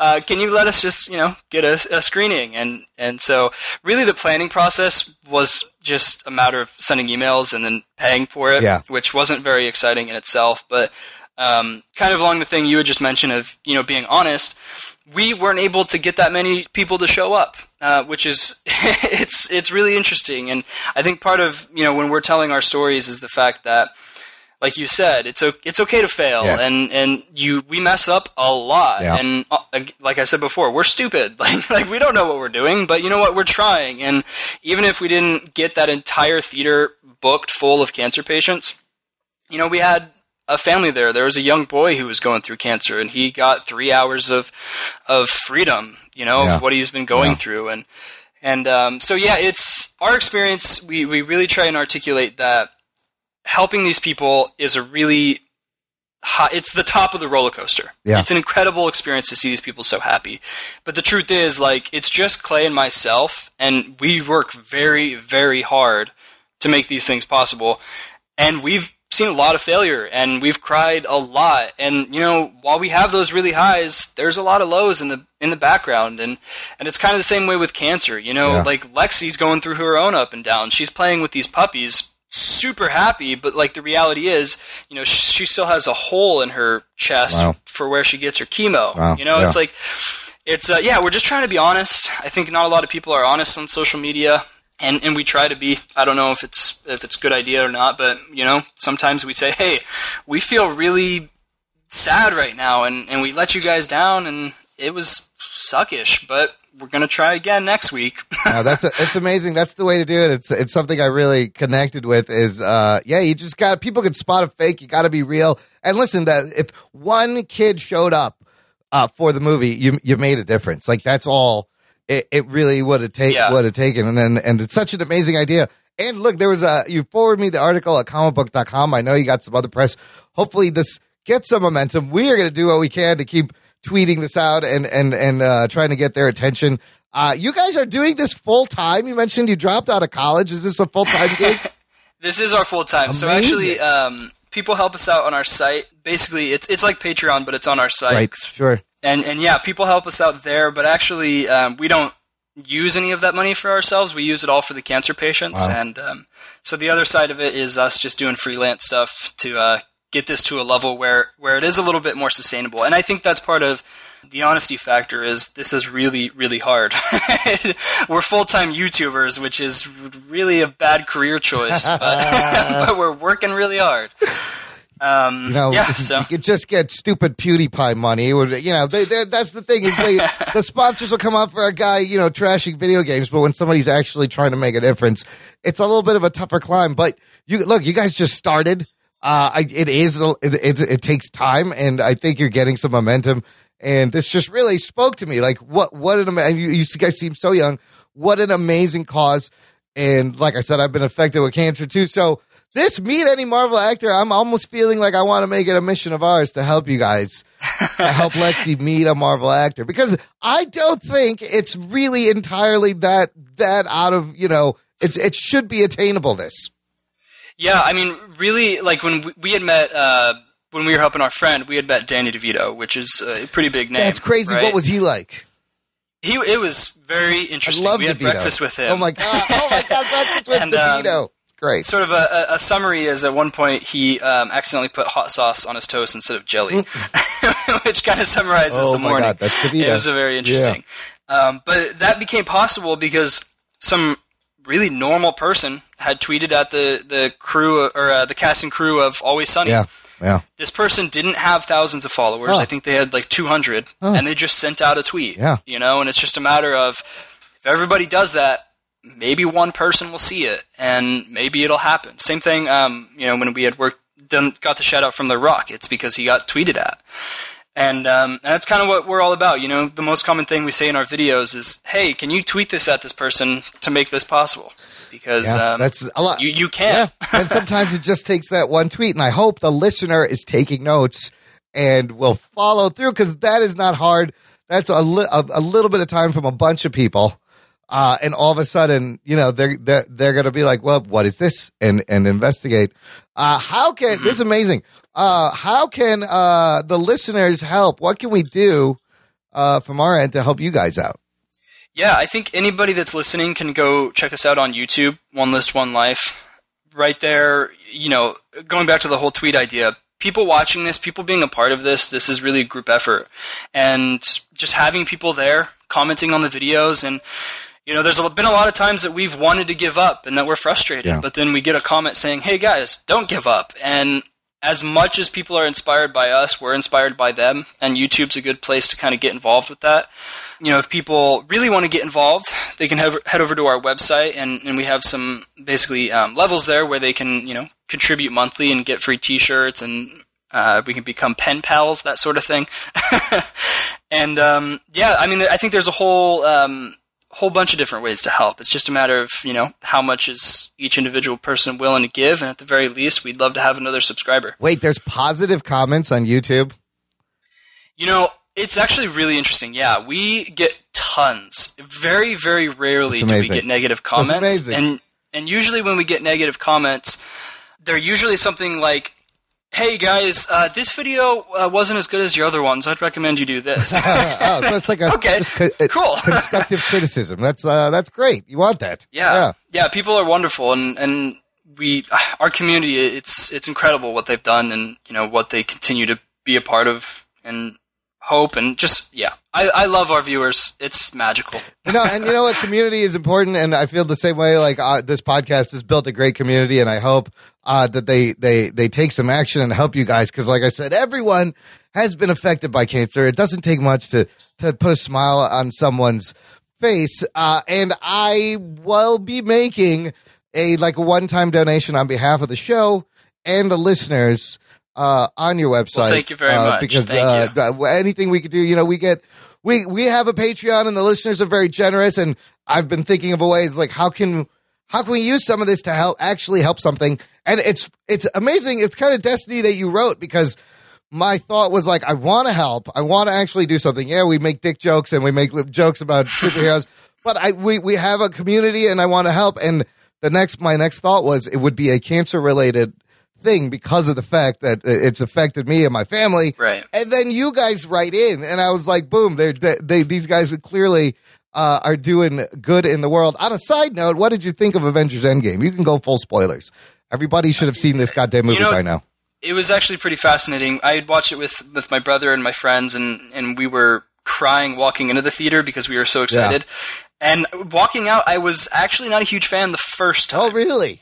I, I had watched so many theory videos Oh, no. See? that as as plot points were happening, I said like, oh, oh, this is gonna happen, Yeah. and then it didn't happen. Yeah. I watched it the sec. I mean, I cry- I still cried like a Oh, baby yeah. the entire. Yeah. it, it was still awesome, Yeah. but I I wasn't. You know, I think that I liked Infinity War better. Yeah. and then I watched it the second, the third, and the fourth Oh, time. fourth time. and- Damn. I've only seen it twice. Um, nice. Oh, it gets better. It's so good. See, the internet. It's just incredible. It's, it's it's a little dangerous. Like, yeah, this is great. Anyone can put out a theory video, but it kind of ruins the actual experience because now you're going in with like it should do this, this, and this, but you don't know what's going to happen. Why don't you just let them tell you the story Right. and enjoy the ride? Right. And this movie is a ride. Oh, it definitely is. Every single time that he gets the hammer, Yeah. it, it's just it's. I always I laugh as much as I cry because it's just such an incredible thing to happen. I couldn't believe I was actually I'm watching this. This is happening. Somebody actually made a double page splash page from a comic book come to life. Amazing. I, yeah, I don't even. I've ran out of words. Yes, it is. It, there's, there's no words. It's amazing. I'm uh, uh I'm dying to see it another time. Uh, Dylan, thanks for your time in, and uh, we're definitely going to try to help uh promote this, get the word out. Uh, yeah, thank you very last time, what's the website the listener can find more information? One list, onelife.com. Excellent. Thanks so much, listener. You heard it. Click the links in the show notes. There'll be links to the videos and this website. Help make a difference. After these messages, we'll be right back. What's up, everybody? This is Mr. Throwback Thursday from the Mr. Throwback Thursday podcast, along with my co host Bill. Every Thursday, we bring you classic hip hop. Classic. Classic. You know, all the good stuff, the stuff that you forgot about, the golden age, pre golden age, back to the original era. All the pioneers, I'm going way back, way back, way Each week, we bring you hip hop headlines, so we let you know what's going on with your favorite artists from back in the day. We bring you Wu News. We dedicate an entire segment just to the Wu Tang Clan every week. We bring you two records. One is a one and done, one is a record of the week. We give you an artist of the month. We give you all the classics. classic. Straight classic. Come and check us out. Every week we're on iTunes, Stitcher, and at MrThrowbackThursday.com. And if you remember nothing else, always remember new school stale, old school fresh. Hey, hooligans, this is Michael This is Michelle. This is Jeremy. from Who the What Now? The show about Strange stories from the internet. And Bigfoot came over and beat his ass. he like knocked, knocked him around a little bit, and he just kind of went limp, and Bigfoot left. pop culture. Jean, Jean Claude Van Clam. I, I thought, Jean Claude Van thought you were Clam gonna- was supposed to be the alien in Predator, Mm-hmm. and like did like a jump splits and like ended up with his like batch right in the dude's face. that's He's his like, do I get the part? in our crazy lives. Like, oh, there's a cat on my back. And then all of a sudden, I feel something. I feel a furry paw go down my ass crack. Just slide right down my ass crack. I was like, what are you doing? You can catch us on all your favorite podcast applications, Spotify, iTunes, Libsyn, iHeartRadio, Stitcher. Yamamas. and wherever else you find you- they have quality podcasts. So don't miss out on the next Who the the What What Now.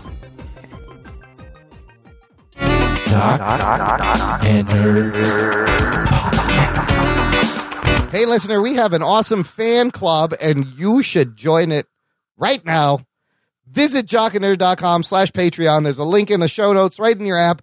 Uh, and join. It's called uh, uh, Jock and Nerd Plus. Uh, get Disney Plus, get Apple TV Plus. We got Jock and Nerd Plus premium. Uh, I wouldn't call it premium content. It's bonus. I don't know how premium it is. It's just more. Yeah, I don't think it's premium, No, but it is it's more. More. If you like the show and you want more, and you you know you listen on the day it comes out, and you you're left empty for the rest of the week, join the fan club. You will get exclusive access to a bonus RSS feed that has every show that comes out here, the spin-off show, this show early, and bonus content, whole episodes, instant reactions, uh, extra stuff that's cut out. Last week we announced the winner of our uh, April pledge drive that went great. Thank you everyone for supporting. It was Austin Clements, and Austin finally heard the show and wrote in saying, "Oh shit, Oh shit. I just listened and found out. Wow, I can't believe it. Heck yes, I'm sitting here shouting jock and nerd, Jock and nerd. and my cat doesn't know what the hell is going on.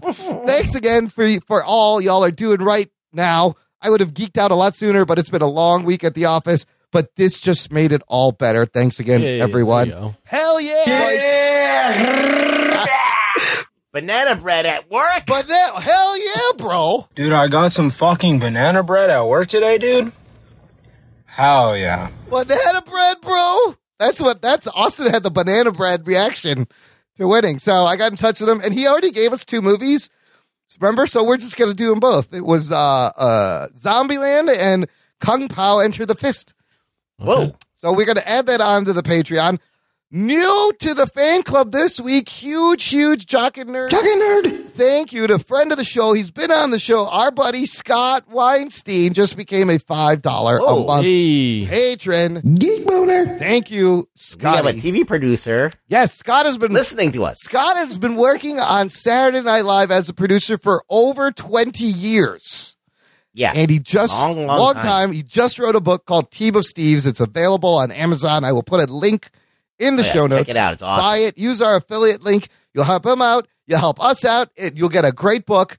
Uh, it's a What win a wonderful tease It's next week. Yes, and you may be hearing more from. It's going to be great to have him back next week. We have him scheduled to, to hang out. He can talk about his book, and uh, I haven't talked to Scott. I don't think I've talked to Scott since that episode in 2015 because I, c- I certainly haven't. because You're missing out. I am a shitty friend. Oh shit! Remember that? Remember when I used to say that all the time? And the It's true. It's true.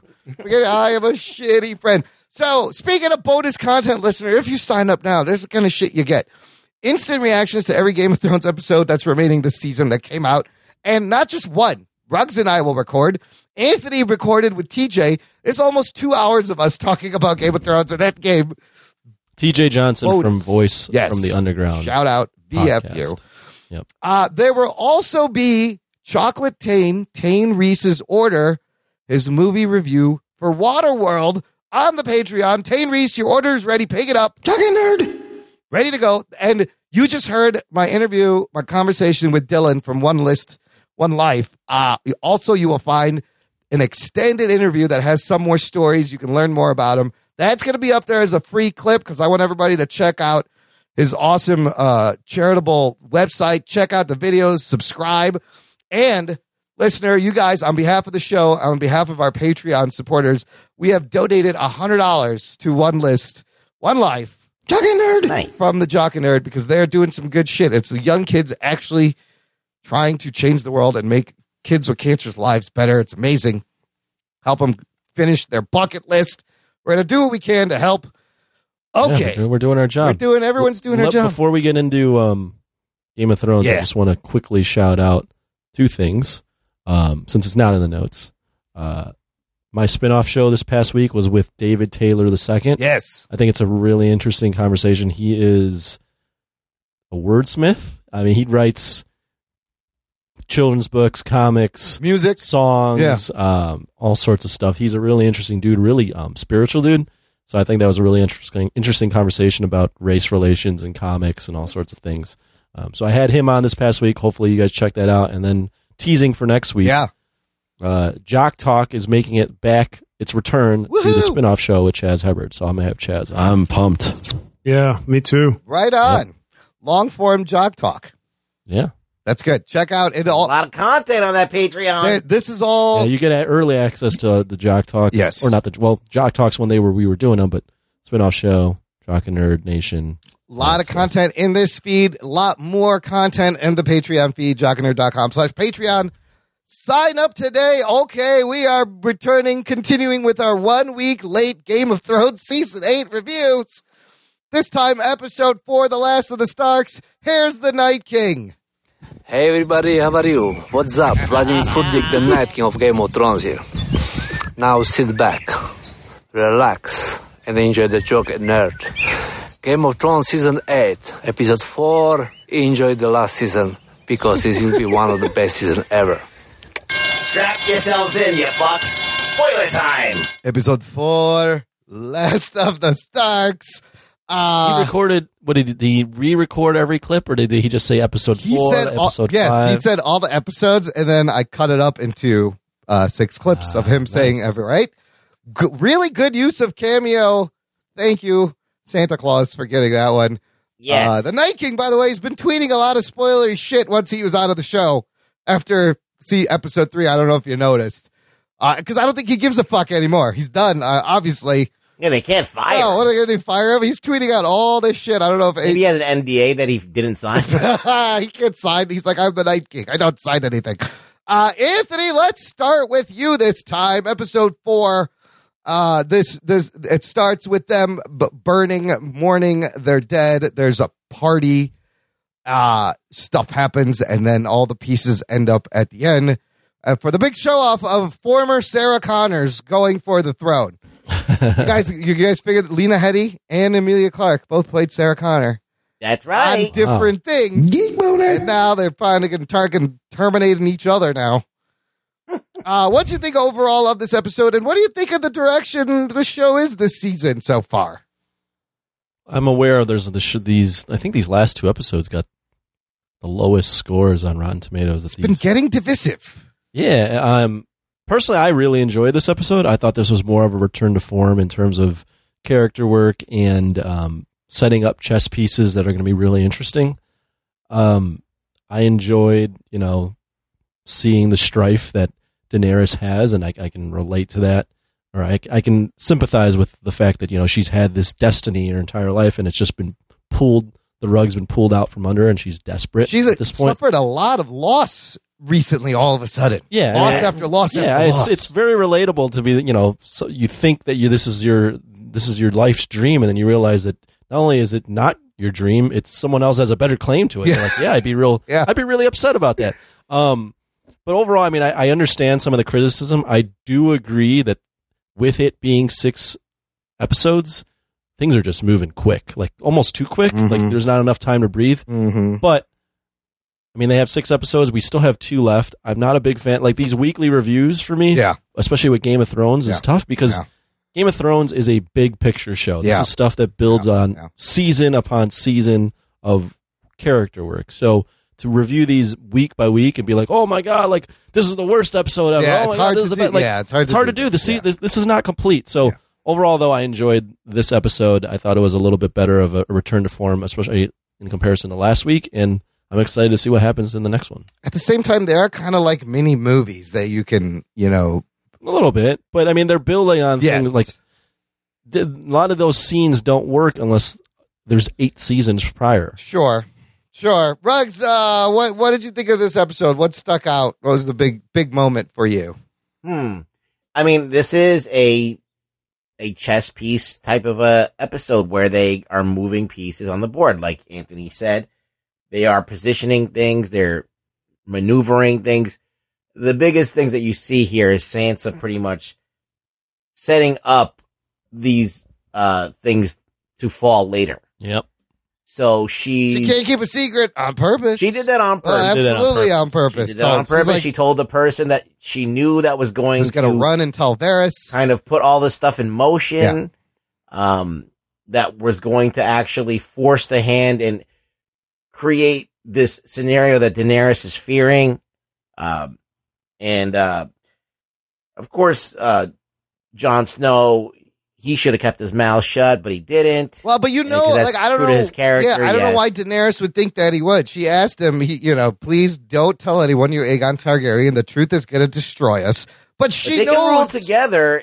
eh, They the thing is they could easily rule together, but they're Yes. writing it so they can't do it, and that's what frustrates me because like they could easily solve this problem. Like they both have a claim to the throne. They both Yeah. want to be together. They can be, and Why's it got to be one person? and uh, they can totally rule together. Well, I think the reason I'll try to explain it, Yeah. and you know, you you can disagree with it. Um, I think what they're getting at is that if they ruled together, everyone would still just accept Jon because Jon has grown up in Westeros. He, the people love him. He has actually the stronger claim to the throne. The North whereas- loves him. Right. Whereas Dany is a foreigner, basically. Yeah. She's grown up in Essos. She's come over here and said this is her birthright, Yeah. but she's come over with a foreign army. She's a woman. They, they very much emphasize that it's a man that would get more support. So I think that's where they're going with that. Even if they were to co rule, it would be Jon's rule, and Dany's ego can't handle that. Right. I love seeing Daenerys. Like we weren't sure they're going to Mad Queen her, but in this episode specifically, you slowly see her getting more and more Oh, yeah. agitated, and then at the end, it's straight up rage. I love in the beginning. Well, first of all, she she makes Gendry Lord of what is it, Storm's End? Yeah, she plays her, her biggest chess piece right off the bat. It's amazing. It's forgotten right right away. It's like he's like, I'm a bastard. She's like, No, you're a lord because I fucking told you who you are. And uh, great move on her end. He's going to be loyal to her. And then uh, I love the moment where Gendry's like, goes to Arya, of course. I want you to be my queen. I got this. And she's like, I'm not a lady. I was never going to be a lady. I'm sorry. And I just felt bad. She just wanted that Gendry D. And then now she's moving on. uh, and then, but then you see the, the free folk uh, Tormund going, uh, Jon, you're a fucking king riding that dragon. Did you see him up there? And everyone is celebrating him. And then you see her getting mad. Like I heard, you know, Marge Simpson's grumble on The Simpsons. Like I almost heard her going, Yeah, it, it has mad. to be the free folk to do that because that's bad form. Anybody who's from Winterfell, Right. They wouldn't they don't do know that. the etiquette. Yeah, so it has to be the free folk.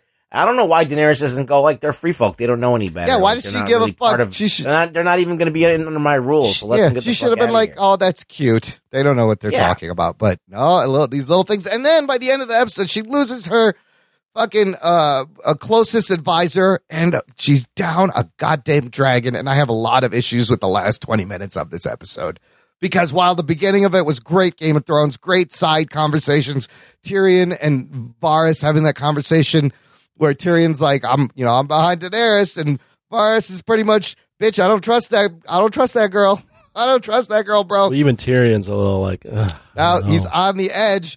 Uh, I want to when we get before we get to that twenty minutes, I want to just say that Sansa told him that, but you have to just keep in mind Sansa. Remember that she goes, the Hound goes, you know, you could have you could have escaped all that if you would have just came with me. And she's like, but this is what made me basically who I Yes, am. yeah. And a big part of who she is is that she learned from Littlefinger. oh yeah, she learned how to maneuver, I'm, I'm manipulate. very people. much enjoying her character this year, this season, and that's not something I could have said No. the past six or seven seasons. you know, a person, a character who's been a victim the whole time, and you just you're like, oh, fucking Sansa. One thing of a she when she when Littlefinger like took her, you could see her learning things from him, and and Yeah, the thing is, it's like she's she was like a bitch.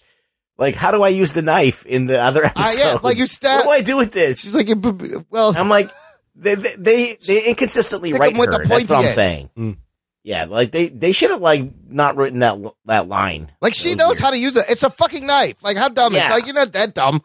Uh, I don't- so they sometimes they write her like this fucking mastermind badass, and then they write her like a bitch, like she doesn't know how to use a knife. It's like it just the inconsistent. The line was a callback to the first episode where Jon gave Arya a needle. He said the same thing to, to Arya. yeah, he's like, yeah, it was, it was a mishandled callback. I'll agree with that. but a little bit. Wrong person to be like, how do I use a knife? It's the wrong time. It's the wrong time. Now you're Yeah, asking. wrong time, right? right. Could have thought like of if she pulls the knife out, like when she pulled the knife out to like protect Tyrion, Yeah.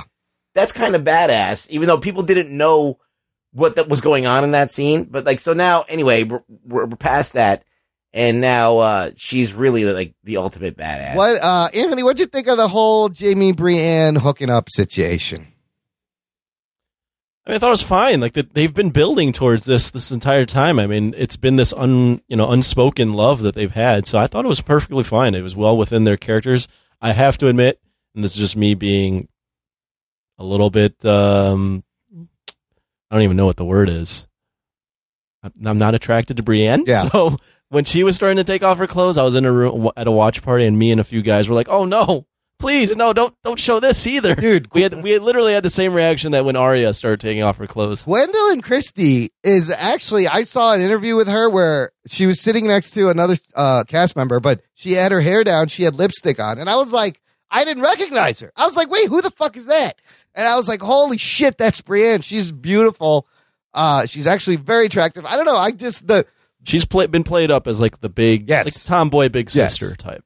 is the big woman around. Perfect for Tormund, who's never going to get to hit that now. But is that not a definition of a fuckboy, Anthony? The way he left her ugly crying outside in a robe uh, at the end of that scene. I, I think that was like so. A lot of people. I saw some stuff on it, and man, the internet is just crazy. It ter- certainly people, is. People, people were like, "Oh, like that's such a they they they ruined Brienne. Uh, she's this yeah. now. She's just this crying bitch. Like, and she's just so- sobbing over this dude. I'm like, I didn't look at it like that. I just looked at it like Jaime is gonna go back to King's Landing, and I think he's gonna fucking try to kill Cersei. yeah, well, so which way? I wasn't sure. Is he going back to be with her, or is he going back to be the Queen Slayer? I That's what I think. I think he's going to go back, and I think that's the way they're writing it is that they he's going to go back to at least attempt to be an honorable person and stop this war by because killing the queen. he at that moment he hears what happened. You don't really know though. You don't it know. Could Yeah, happen. yeah. That's why I say you gotta what you gotta let this stuff You play gotta out. let it Yeah. play out. But uh, I did love that line where she's like, "You're a good person," and he's like, "Am I really?" Here's Yeah, all the horrible lists all shit the I things, did. yeah. I'm not really a good person, and she kind of, I feel like she kind of wanted to save him, and uh and he he just wasn't didn't want to get close. I don't know. I'm glad uh he got to pop her cherry. I guess. I don't know. Oh, I think I think him. it's it's too obvious. So I think it's too obvious if he goes back and he just goes back to her. Like that's just too obvious. I Yeah. also think it's too obvious that Well, you would undo Dan- his whole character arc if he goes back Right. to Cersei. And I think they've they've been building up to Dany being the Mad Queen, and I think that's too obvious too. I think she, they're going to swerve us at the end, and she's Mm. going to have a like a moment of epiphany where like I'm becoming like my ancestors. I need to break the wheel. I don't think that. I don't think he ever makes it back to King's Landing. Oh, she, yeah. Ruggs doesn't think he even makes it back there. No, I think Arya's gonna kill him. I heard I've heard it- that. And uh, take his face, and then get in there and kill Cersei. How would you feel about that? Well, she's on his list. Jaime is. Yeah, he's on his list. I list. think there's He's only on her list. three people left on this list. I don't think Jaime is. We'd have to look that up. Cersei He- and the she's- Mountain she doesn't- definitely is. She doesn't the- want to kill the guy who threw her brother out a window. Why? would- Yeah. I don't Why think wouldn't so. she? Really? I think it was Cer- the three last three people, and I might be wrong. Yeah. It was Cersei, Yeah. uh, Ilyn Payne, who chopped Ned's head off in the mountain. Ilyn Payne is still alive. I don't know if Ilyn Payne is still alive. Hmm. I don't know what the hell Where is he? happened to Ilyn Payne. What's he doing? I don't think he's on the list. I've heard that rumor that she's going to kill Jaime and, And then put his become face on. That would be. I just, I just don't see like what's the payoff to her killing Jaime. Like I don't, other than like her, it, then he just becomes someone that's used. Well, and they never had a thing. Like they never interacted. If- It, yeah, there's, it, it would be so. it wouldn't make any sense. Well, she wants to kill Cersei, Yeah. so she has to do that by any means. Maybe. Oh, I don't maybe. know. I just, Just- but those mm. characters have just never. There's no build up to her and a Right. conflict between those Right. two. They don't really have a beef aside But from him. maybe maybe she doesn't kill Jaime. Maybe she. Well, does she have to kill him to assume his face? Mm, I don't know. I don't know. Yeah, I think, another you do. I think you have to kill him. Oh, The only, but there wasn't a ton of build up to Arya killing the Night King, and they did that. Yeah. That shit came out of nowhere, Michael Jordan style. Uh, so some of the distances and times was a little confusing because while the whole Don't think about it. fleet made it there, so still though on the road to King's Landing from Winterfell, you have Davos and Jon who left first. Then you have Arya and the Hound who left later, and then you got Jaime by himself also on the fucking road heading the same way. Just seems weird. Like I thought they they were gonna would get there first before. There, there is really no good perception of distance or time in this universe because I've heard that Westeros is as big as South America, Oh, that big? I thought it was more like n- like uh, England, but the I've UK. also heard it's England. Yes, Yeah, 'cause so I don't know. it looks a lot like Europe, like England, and then off to the The, the, the latest thing I read on the Ringer, which does a uh, weekly stuff on Yeah, Game of Thrones, yeah. is that they said it was supposed to be as big as South America. South of holy shit. Well, now you're just fucking changing things. Yeah. I bet there, there is really. I mean, they do a really bad job of telling you what the passage of time and distance is. Yeah, and, and there's six episodes, and they got to fucking get there so we can fucking move some plot around. All right, so look, my biggest issue with this episode and kind of this whole eighth season is that it seems to be missing a lot of the the nuance that the first six seasons had, and maybe because they're out of book and they got to wrap this up.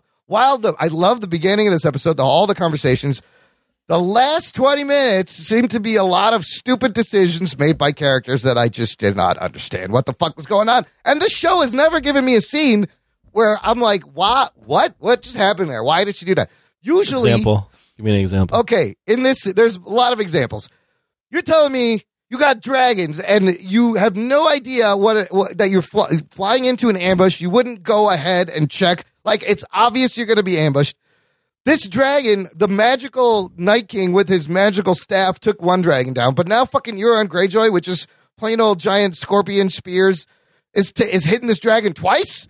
Like how he can aim it twice, and then and Well, then let me. Can I rebu- Yes. rebuttal that? Okay, I I agree. Like that, her being on a dragon and not being able to see that, being ambushed while she's who knows how high in the air is is is kind of bad writing. Um, but they have had a ton of time. Okay, we don't know how much time, but it seems like they've had a ton of time to build these dragon slaying arrows. Um, the scorpions are bigger. the scorpions. There's the scorpions lot are way bigger. They have a lot more. So they've known about dragons for a while and they've been prepping for a long time. So yeah, it might be difficult, and I, I'll give you that. It might be difficult to hit a moving thing in the sky, but they have been prepping for a long time. Right. To Okay, this. The, the only thing that I that I would just throw in there is that this happens as they're about to get to Dragonstone. That's where the ambush would be. Right. So you would think that they would be a little bit more. I mean, these are dragons. They they fly and hunt. That's what they do. Right.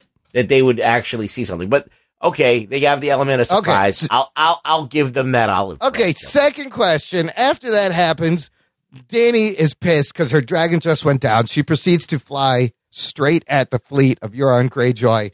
At which point they all shoot at her. And miss. And miss. Conveniently, she doesn't Dracarys them. She just turns around and flies away. I was like, what, what, what, what are you doing? What is this? Yeah. Very they all of a sudden they all of a sudden shoot like uh like people in in on all these uh And then they dis- Arrow they destroy the fleet. W shows. Yes, They yes. miss. What is this arrow? Yeah, what is this arrow? Stephen Amell's arrow rules. Yeah. And then Daenerys is there with a small, like, there's like 50 troops standing there. And Tyrion goes to reason with Cersei, which I don't understand why anybody thinks they can still reason Now- with Cersei. the scene prior Yes. the boat and the dragons were fucking really far away from each other and they're able to, to wing it while flying. Now they have the height advantage and the dragon is on the ground. The dragon is in the background, afraid. closer than it was in the sky not- before. sounds- and they don't shoot it. Look, Cersei's been trying to kill Tyrion this whole time. He was right there. The, the Dany was right there. She could have killed them all right there. Yeah, I, I agree. The the only thing I can think of is I, I think back to when um, Jon Snow and Ramsay met back in uh, like season six. Yeah. and they discussed diplomatic- yeah, they Yes. discussed the Let's have terms parlay. of war. Let's have a so parlay. the only thing I can think of, and by no means do I think Cersei is that diplomatic, but I think she's a conniving bitch, and if she had a, if that if she was written correctly, she probably would have taken out Dany right then on the spot. Yeah. The Yeah. only thing I can explain it is there's rules of war, Ah. and this is this is what they It's not follow. a yeah. We're we're gonna you're gonna get a chance to There, prepare. there is there is no there i- when you're that high of a level. There's no guerrilla warfare. You you if you if you're duking it out fairly, you you talk about the terms of engagement. You give someone a chance to surrender, okay, I can- and then you go out in an open battle. I can kind of buy that because they had the higher ground, they had the advantage, There is precedent for this, so they need to line up, square up, even, and then go. right? Well, 'Cause I can see that's that. what Ramsay and Jon did. Yeah. And Jon was like, "Let's do it one on one." She's like, "Get the fuck out of here! like, we're doing not- it. We're doing it tomorrow Yes. on the battlefield." doing it the correct way. But it gave that awesome scene of Missandei's death, where she. I mean, Tyrion. Did you see how the internet was uproar about that? Uh, why? They're like, you sacrificed a person of color, one person of color, yes. to prop up a, a Caucasian woman. It's fucking Westeros. I don't know. That's how they roll. I, I was just like, Grey Worm's this- still around. uh, yeah, I was just like, what? This is like, it, it's if anything, that's it's her friend. yeah, it's That's her friend. It's just her friend. it's It doesn't not- matter other that she's a person of color. Yes, just happen. It's fantasy, people. This is fantasy. They're like, you killed another person of color who happens to be also be a woman to prop up another character. I'm like, Listen, that's not this, it. this is just opportunistic rage. They're like, They're friends. Yeah, They're friends. and They're like, she's this, killed by a woman. So this this enhances the rivalry Yeah. between these two. I love when the, her last words being Dracarys, as, as if just telling Daenerys, like, burn all this shit down. Burn the fucking, fucking shit take down. him down. And that look, Daenerys, the last shot of her walking towards the camera. Oh, it's great. Oh my god, the Great- rage! great you just yeah. see it building and building. You know who else was good, uh, did some great acting this episode? A fucking coffee cup. Oh shit! Uh, in the- in the scene, uh, did you catch Oh, that? oh, the yeah. fucking coffee cup. That is unbelievable. So look, this is a big show. I did not catch it live, but that is no. Don't don't defend that. There's been a That is unbelievable. this show. I have an article here. There's been a bunch of goofs on the show. There's times where a power cord was showing. There's one scene in uh, Battle of the Bastards where Jon jumps on his horse and you can see his his sword is completely rubber wobbling around. Like stuff like yeah, that I've seen happens. that, Yeah. But Okay. but and they've ta- they've taken out the cup digitally now, but I can't believe everyone missed that. Even more shocking, Wa- Weiss and Benioff were in that scene playing Free Folk. They were standing right there where that fucking cup. Oh shit! They were in the scene and missed it. Also, now you know Westeros is gentrified when there's a Starbucks in the crypt. And I'm, I'm I imagining heard it was just like a, a craft. food- It was. uh, it was craft services, but it would be nice. Next episode, you see some hipsters and strollers in the background, like they're Whatever moving it, into wa- the it, it looks like a. I mean, it's a coffee cup, one hundred percent, right. and it and it looks close enough Yeah. to a Starbucks Yeah. coffee. It's just I mean, that was typical sleeve, unbelievable. but I, was didn't like, believe it. Yes, but like uh, Emilia Clarke is facing that direction. Like you don't think she'd be like, was that was that a take? Were you filming that? This fucking cup's right here. Uh, do I we mean, need to redo this? Shit happens. I mean, it's just it's one of those things where it's just it's it's funny that it made it all the way past. You can see airplanes sometimes. Yeah. If they don't Yeah. catch it. Yeah. right? If you're watching Gladiator, there's a plane in the Also, air. in their in their defense, I will say I watched the behind the scenes about that that that dinner scene, and they did that live with all these people choreographing cameras. There was a lot of moving parts, a lot of extras, a lot of shit going on. They missed a fucking cup. Uh, fucking happens. They, I, I will give you this, Simran, Yeah. because you pointed out a Yeah. lot of I and I think I said it earlier, but I agree. Like, I think this season could have used eight or ten episodes. I think I, I yeah, think they're moving. It's they just a little too fast. there's too much pressure to move Mhm. through this stuff too quickly. They're not letting enough of the, No. enough of this stuff breathe, and they're not Mhm. thinking through some of these it decisions. feels rushed. It feels a little rushed. Like they needed Daenerys and Tyrion to get to like the King's Night Landing. King dying Yeah, was yeah. rushed. Uh, this now hurtling towards Cersei is now rushed. Uh, you know, we're now. I mean, look at the they're they're like kind of chopping down everything. so like the battle is more even, I guess. I don't know. My friends pointed out, and I and I disagreed at first, but I was like, they might be right. That scene where Jon tells um, Arya and uh, Sansa that he's Well, he makes Aegon Bran. He makes Bran tell him. well, he makes Bran tell him. Mhm. So he technically didn't we, tell them. We probably should have seen that happen. Ah, right. That, it would We have been a probably great. Yes. because we probably should have got their live reactions to that and some like and some back and forth like wait what like some discussion but we didn't they cut to that they cut that because there's not enough time not enough time Listen, yeah. they've done this several times. That is a great point. I would have loved to seen that. The other time that they did this that really got to me, remember before Battle of Winterfell, Tyrion asked Bran to tell him everything he knows, and he's like, "I have a lot of time," and I wanted to hear that conversation. No, they cut away. What was that conversation? Does Tyrion know everything because what he was talking Well, to Bran? th- that I think was a little more strategic because I think he Tyrion might come back later with knowledge that we're like oh shit he told him that yeah, yeah. but I, I do think the Stark's reaction the closest Stark family member's reaction to him being a Targaryen That- should have been yeah. shown And I, I kind of love that whole moment after the meeting where Arya's like, Jon, we need a word. Because they go and we're like, we're the last of the Starks. What are you doing? Uh, and then he makes Bran. But I, I wanted, I would have loved to seen their reaction. Let me ask you guys this. I asked TJ a philosophical question Yeah. based on Jon. What's what's more noble? Jon, who can absolutely never tell a lie. to a fault. Yeah. To a fault, but he can never tell a lie, which is a noble thing. Yeah. Or Ned, who kept a lie, kept a lie from Jon this entire time. He was really good at him. keeping secrets. Right. No, he wasn't great at keeping secrets, but he kept that one. He kept the one. The one that he hmm. knew was I mean, Hmm. look, the truth is not a pretty thing. And if you tell the truth, a lot of times you're going to get in trouble. Is it more mhm. noble to keep a promise, though, or to tell the truth? I mean, look, there's people right now who tell the truth and they're called all kinds of names because they're saying things that people don't want to hear. It's mhm. and it's similar to people on their deathbed that have been through big shit, maybe like you know, like the JFK assassination, other things, and revealing things in their final moments of life that even in Ned's final moments, though, he never revealed. it. no, he did, and he, he I mean, yeah, he's like the next time we meet, we'll talk. I'll talk about your mother. Like he maybe he was gonna tell him, but ah, what is? I think Jon. I mean, they're both. It's a it's a, a question that there's no right answer. no, to. and I think Jon's fucking pure honesty. I think everything's got conditions. is can be really uh, have problems. It can the be way, the way um, TJ answered that, he's like, I think it's Jon, just because he could never lie to family, and he's TJ was saying, I could never lie to my wife Mm-hmm. about anything, like even if it's something that might hurt even someone if else, it would it can't be a destroy lie. her or hurt someone else. Right? It's just the the fact of lying. Hmm. I don't Interesting. know. Yeah, but if you Yeah. do something fucked up, and when they tell the truth about it, does it make you noble? So it's like, yeah, I uh, I killed a guy. Can you come clean and ask for forgiveness? Like, does that Yeah, does that don't make up for it?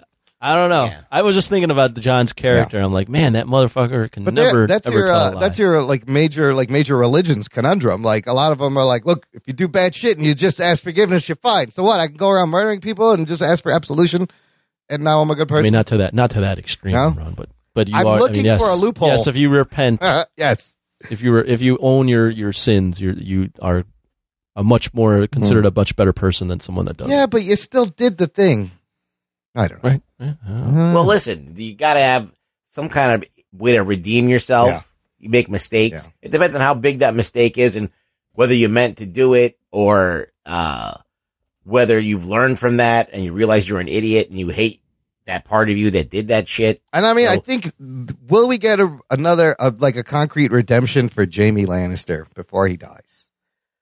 I mean, we've already gotten a little bit Yeah, of it because yeah, he yeah. rode north by himself, Yep, right? Yep, yep. And he fought. He fought alongside the Starks against an army that no He never one- got to really see it, but yeah. Yeah. yeah, I mean, but you never, you know, at least he got to do it. Saw some of You- it. Mm. You saw some of it, and the fact that, um, you know, he was fighting aside, alongside the family that he ruined.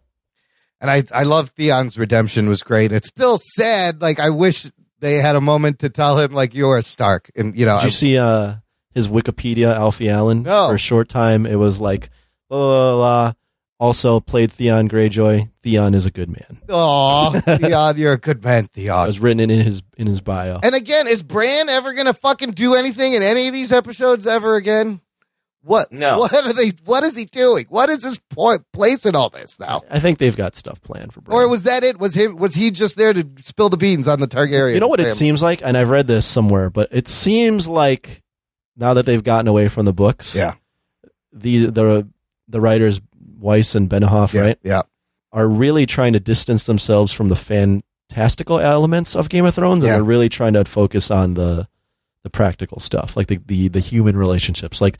They resolved the Night King stuff, Yeah. and they put Bran in the background, and the dra- like they're getting I rid of the see. dragons. Yes. Like they're like, let's get rid of all this fantasy stuff. Get let's back just make to this about the throne. Pure Game of Thrones. Well, they're making all the magic go away. Right. That's the end of the magic. Uh, so, and then also there's stuff about Emilia Clarke going episode five. There's something crazy Huge, that happens. Big watch it on the biggest TV you have. And you know what? I saw another thing, Ruggs. We were talking about this on our Patreon. Could there be more dragon eggs? Or is that really the last dragon? Is Drogo maybe not a male and maybe gives birth to eggs? I don't know. They could definitely use some more dragons because I think Rhaegal is actually he's dead, dead. Like Do you, definitely. do you guys think we are? Uh, we're not. We're, we saw the last of Tormund Giantsbane and Samwell. I don't know. It seemed like we wouldn't see them again. They're going north. They don't have They anything said to do bye, with yeah. this. And they took Ghost, who was amazing, and Ghost survived, and the fucking dragons didn't. He's got one ear bitten off. Johnny just doesn't doesn't want to pet ghosts before he goes. Well, it cost apparently it cost too much money, and then they Yeah. spun it as like we thought this was more powerful. When really it was like, yeah, that's kind of expensive to have him interact with the CGI fucking wolf. We've already got dragons and all this shit. He's just gonna look at him from afar and go, "Peace out, bro." You're it going like with Tormund, seemed like this was the end for those guys, right? characters. And Gilly and That'd Sam. And- sad. They couldn't get like a Samoyed that he could pet from the back. That's all. couldn't Yeah, tell? you got a Yeah. dog like Roma. I got a Samoyed. I got, you could have Yeah. used my epileptic, blind, cataract, diabetic dog. It's As it's a a, stunt small double. thing, but I would have. I definitely would have thought within Jon's character he'd be a little more emotional. A little that dog. nuzzle or something would have been nice. Uh, Yeah. But uh, Cer- look, I kind of like how Cersei, Daenerys, and Sansa, to some extent, they're all kind of becoming the same person. They're all women who don't like people questioning their authority. They want to rule. They've done bad shit. I don't know. I don't Very think Sansa wants to rule, but No. she's very distrusting. Of Yes. She realizes that she can. Yes. And she might be the best person to do it because she feels like everybody else is compromised. I compromised. saw another graphic, Vegas odds. It still has Bran number one, Sansa number two. Hmm. End up on the throne according to Vegas. Well, where do you think it's going? Where do you guys? What do you guys think? I mean, this is the, the it's always the penultimate I'm penultimate still episode. in. I'm in the. I'm in the tank for Sansa because now they could be doing a swerve. They could be making it look like like what happens is sometimes if you're a really good writer, you drop things that make it look like this is happening, Right. but you're not being too obvious about Right. it. But to somebody who's savvy, might say, "Okay, I'm seeing this, the the tea leaves here that they're setting up Sansa to be this this leader." Um, she's nowhere near where the shit's gonna go down. Yep. right? She's staying at Winterfell. yeah, yeah, she stayed so, there. Uh, if they all kill each other, Exactly. then she can roll in and take it. And I think she kind of Yeah. is thinking that. Like, It wouldn't be a, a terrible idea. I, So I we- have, yeah. I have no, I, I have no idea. Sansa, No idea. I'm still, I don't know where this is gonna go. I asked TJ this, and I'll ask you guys. We're four episodes in, two left. Yeah. Is it any way possible for them to stick the landing? Granted, knowing that everyone in their in the world is watching this and has their own expectation for how this should go. As every week has gone by, I have become, and the, the feedback's been like negative. I have become incre- incrementally less confident that they are going to stick this landing as Hmm. the weeks have been going by. I feel like the same way because Unless they do something fucking crazy in these last two episodes, but how you only have so much time. But then, I like, mean- no, go ahead. Like uh, it's one of those things where you have to accept the moves that they're making. Right. Mhm. Like like kind of like we did with when we watched Endgame. Like we knew that they were making moves that we don't agree with, but we had to go with it because it was giving us what we wanted. Mhm. Here, like they're making moves, but we're not accepting.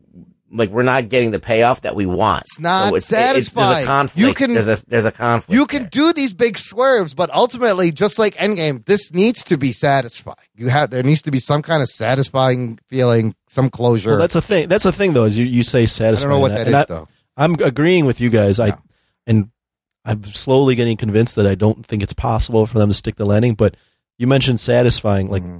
what's satisfying for you is going to be satisfying for Joe Yeah, over there yeah, that's watching yeah, this in yeah, Idaho. You know, like I don't think. I mean, you know, especially with the structure of it being six episodes. Yeah. I don't. I just don't think they have a. They they're not going to be able to please everybody. I don't think. Well, I I think about Lost. Okay. All right, did you ever watch Lost? I didn't watch Lost, but I know that no one was happy with that ending. All right, yeah. Well, basically, we all saw it fall apart Mhm. at, at, as it was coming to an end, and then basically what we knew the what it was the whole time the end they were they were denying ended up being the ending, and it was so rushed and it was so like not satisfying that that made me hate that show. Like I don't even Oh. want to ever even talk about it again. Like as far as watching it and how I was like, how could they just ruin something that w- that had so much potential? Um, Are you seeing I don't think it's similarities? gonna. No, Okay. I don't see it as not as bad. Okay. I don't think it's gonna make me feel like I hate this show because I don't. I think it's uh, it's still this on such a high level went all the way till the end, Mhm. and there's no twist. I don't think that's like where this show is not what you thought it was the whole time. So that's like the ultimate failure where you're like think the show is one thing and then all of a sudden they tell you this it's this mundane thing that that that it's not. Listen, Hmm. HBO has been in this exact spot before during The the, Sopranos, final yeah. season of The Sopranos. Another same thing. How do you nail the ending? I look back on Sopranos like fondly though, even though that ending was fucked up. I really think there's no way to end that show. I think David Chase is it was kind of a brilliant way because, like you just said, Anthony, you're not going to be able to satisfy all tastes. What did Chase do? Here's the end. Cut to black. It ends however you want. You Right. fill it like there's really endings are hard. There was really no other way you were going to end Sopranos and Tony Soprano's journey Well, that was going like- to please everyone. Battlestar Galactica did the same thing. Battlestar Galactica ended the series with this very controversial ending, right? Mhm. And you either had to be on board with it or you didn't. And, uh, you know, years later, I was kind of like perturbed by it. And now, like, I, I, I accept it because it's, so if this ends up being like that, where it's like, okay, they, they, they rushed the ending a little bit. They, they, it wasn't as satisfying as it could be, but they really tried to give everybody a good end, Mhm. a good character end or whatever, then you know, it might not be uh, reach the expectations that we have, but it'll still be good. And then we'll still be able to look back on this as like pretty much the best series ever. Mhm. Um, I don't think it's gonna fall short of that. Uh, like Lost did, like Lost, like completely No, Lost shit the bed. undid any Yeah, kind, any, yeah, any kind of good yeah. feelings that I had about it. I don't think it's possible for Game of Thrones It's to gonna blunder be- that much. It'll just be like a little short of what we want. I, Hmm. I could see that. Short of the, the, the thing that I can say that will de- that I'm defending Game of Thrones on is I agree they're rushing stuff and Yeah. some of the payoffs to these things aren't what we're expecting. Yeah. But my confidence in Game of Thrones to at least provide an ending that I'm like, okay, that's good enough. Is the fact that I still think most of the characters on the show are acting the way they should be acting. They are. Yes. Yeah. Like no one's being written in a way where I go, who is this person? Right. Well, they would You know, never not, do not that. too much Yeah. at least. Well, it's just un- uneven here and there. But It like, is it's uneven not- this season. Definitely it's not uneven. bad. It's not. It, look, the criticism that we're giving it is is due, but if you put it in the grand scheme of things, it's actually doing very well. Yeah. Okay. Oh, yeah. That's fair. All right. Okay. So, like, is it to what we expect? Because they've truncated the season. They've made these into like longer episodes. There's not enough room to kind of let it breathe. So things feel rushed and you feel like the payoffs are a little bit, you know, kind of like empty. Um, but they are doing right by the characters, like Anthony said. They are resolving the story in a way that at least makes sense. It just doesn't make sense, like, uh, pacing wise. Right. It's we, just happening right. too we fast. could have but it- enjoyed it, a little bit like more. if you just say, okay, this is what happened. If you're explaining it to somebody fact by fact, Makes okay. sense. So they went and they fought the these guys. They killed the Night King, and then they went to Cersei. Like that, all this stuff. Like if you're describing it plot by plot point, makes sense. Bullet point by bullet point makes sense. It's just the, the space, the, the spans of time, and what transpires in the spans of time feels like it's it's just compressed so much. Yeah. I saw this article. This like military specialist dude like completely picked apart the battle Battle of Winterfell and pointed out how it was just dumb, like all their ideas. I don't think he was like I mean, a I- historian, but I thought You it know, was- I mean, you can you can do that. you Teddy. get you can have a scientist on for any movie in space, and you'll pick. Yeah, them Neil deGrasse Tyson does that for every fucking uh, sci-fi movie. He's like, no, Yeah, that doesn't mean no. anything. Uh, last note before we wrap this up: uh, Richard Madden, who played Robb Stark in the first season, in talks to play Ikaris in the Eternals movie. Oh shit! For the MCU, possibly joining Angelina Jolie and Kumail Nanjiani. I don't know who Ikaris. Is. Ikaris is like the main dude, right? Ruggs. Yeah, Uh, he looks like he's a I don't know. He's got a blue suit. he's a blonde, dude with uh, with uh, he's long hair, long blonde hair. It doesn't really look like the guy that they cast, but probably gonna do something different with him. He's an All I know is immortal. about the legend of Icarus and flying too close to the sun. I, yeah, I wonder if it's part of that, but uh, or if it's No, he's like a very powerful, like Superman. cosmic. Well, look, we're all going to learn about these Eternals uh, when Marvel. He's basically like Captain Marvel. was- in a oh, okay. He's the Eternals version of Captain Marvel. Hmm. Uh, good stuff. Two shows left: Sarah Connor versus Sarah Connor. Which Sarah Connor will win, or will neither of them? How do you think? Do you think Cersei's gonna lose, or do you think I, gonna I. I, I, I don't know. I, I, I'll tell you who I don't want on the throne I is feel Cersei. like- Maybe I feel like don't that, like I don't know. for Sansa to not be the the person on the throne, like Cersei has to win because she, someone has to go and take out Winterfell, right? Who's gonna do that? I, I think I don't think Cersei wins. It's it's too big of a good a moment to have someone kill her to not do oh, it. Oh yeah, we're all waiting for that. I And mean, it, and and having either Arya or Jaime, either one of them kill her would be so satisfying. So you think it's gonna be Arya or Jaime? Yeah, is Clegane Bowl actually going to happen? Or are they going to rush So do through you that? think that there's any other scenarios where it's not Arya or Jaime that kills Cersei? I, I do Think think it's Tyrion. I do think Clegane, oh, Clegane will happen, and you're right. Tyrion is a third option. I didn't I didn't I forgot about Tyrion. But I think it's more the payoff to the story. It makes Arya more or sense Jaime. for Arya or Jaime. especially Jaime? like it makes a ton of sense if Jaime kills her because she is sacrificing all the innocents to let the Mad Queen Daenerys try to get into King's Landing, and she's like, "This ends if I just kill my sister, and the war stops right now." Hmm. Good stuff on Game of Thrones. Let's get to news from the nation. It's time for news from the nation. It's time for news from the nation.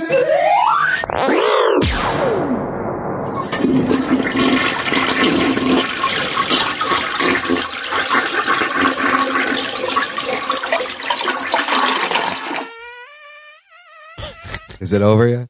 That sounded like a wet one. Oh no, there's more. All right, get it out. All right, good, good stuff.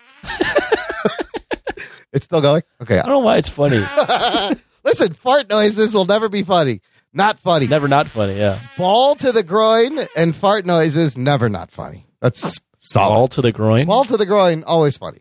You mean like hitting someone in the balls, No, like a ball hitting you in the groin, like a Oh, right, sports right, right. ball. Sure. Or anyone just getting hit in the balls. Oh, yeah, anyone getting hit in the balls is always funny. inadvertently Yes. is always funny. Yeah. Uh, let's start with news from the nation uh, with an update, Anthony, from your a recent guest on the spin-off show, our buddy Andrew Gildy.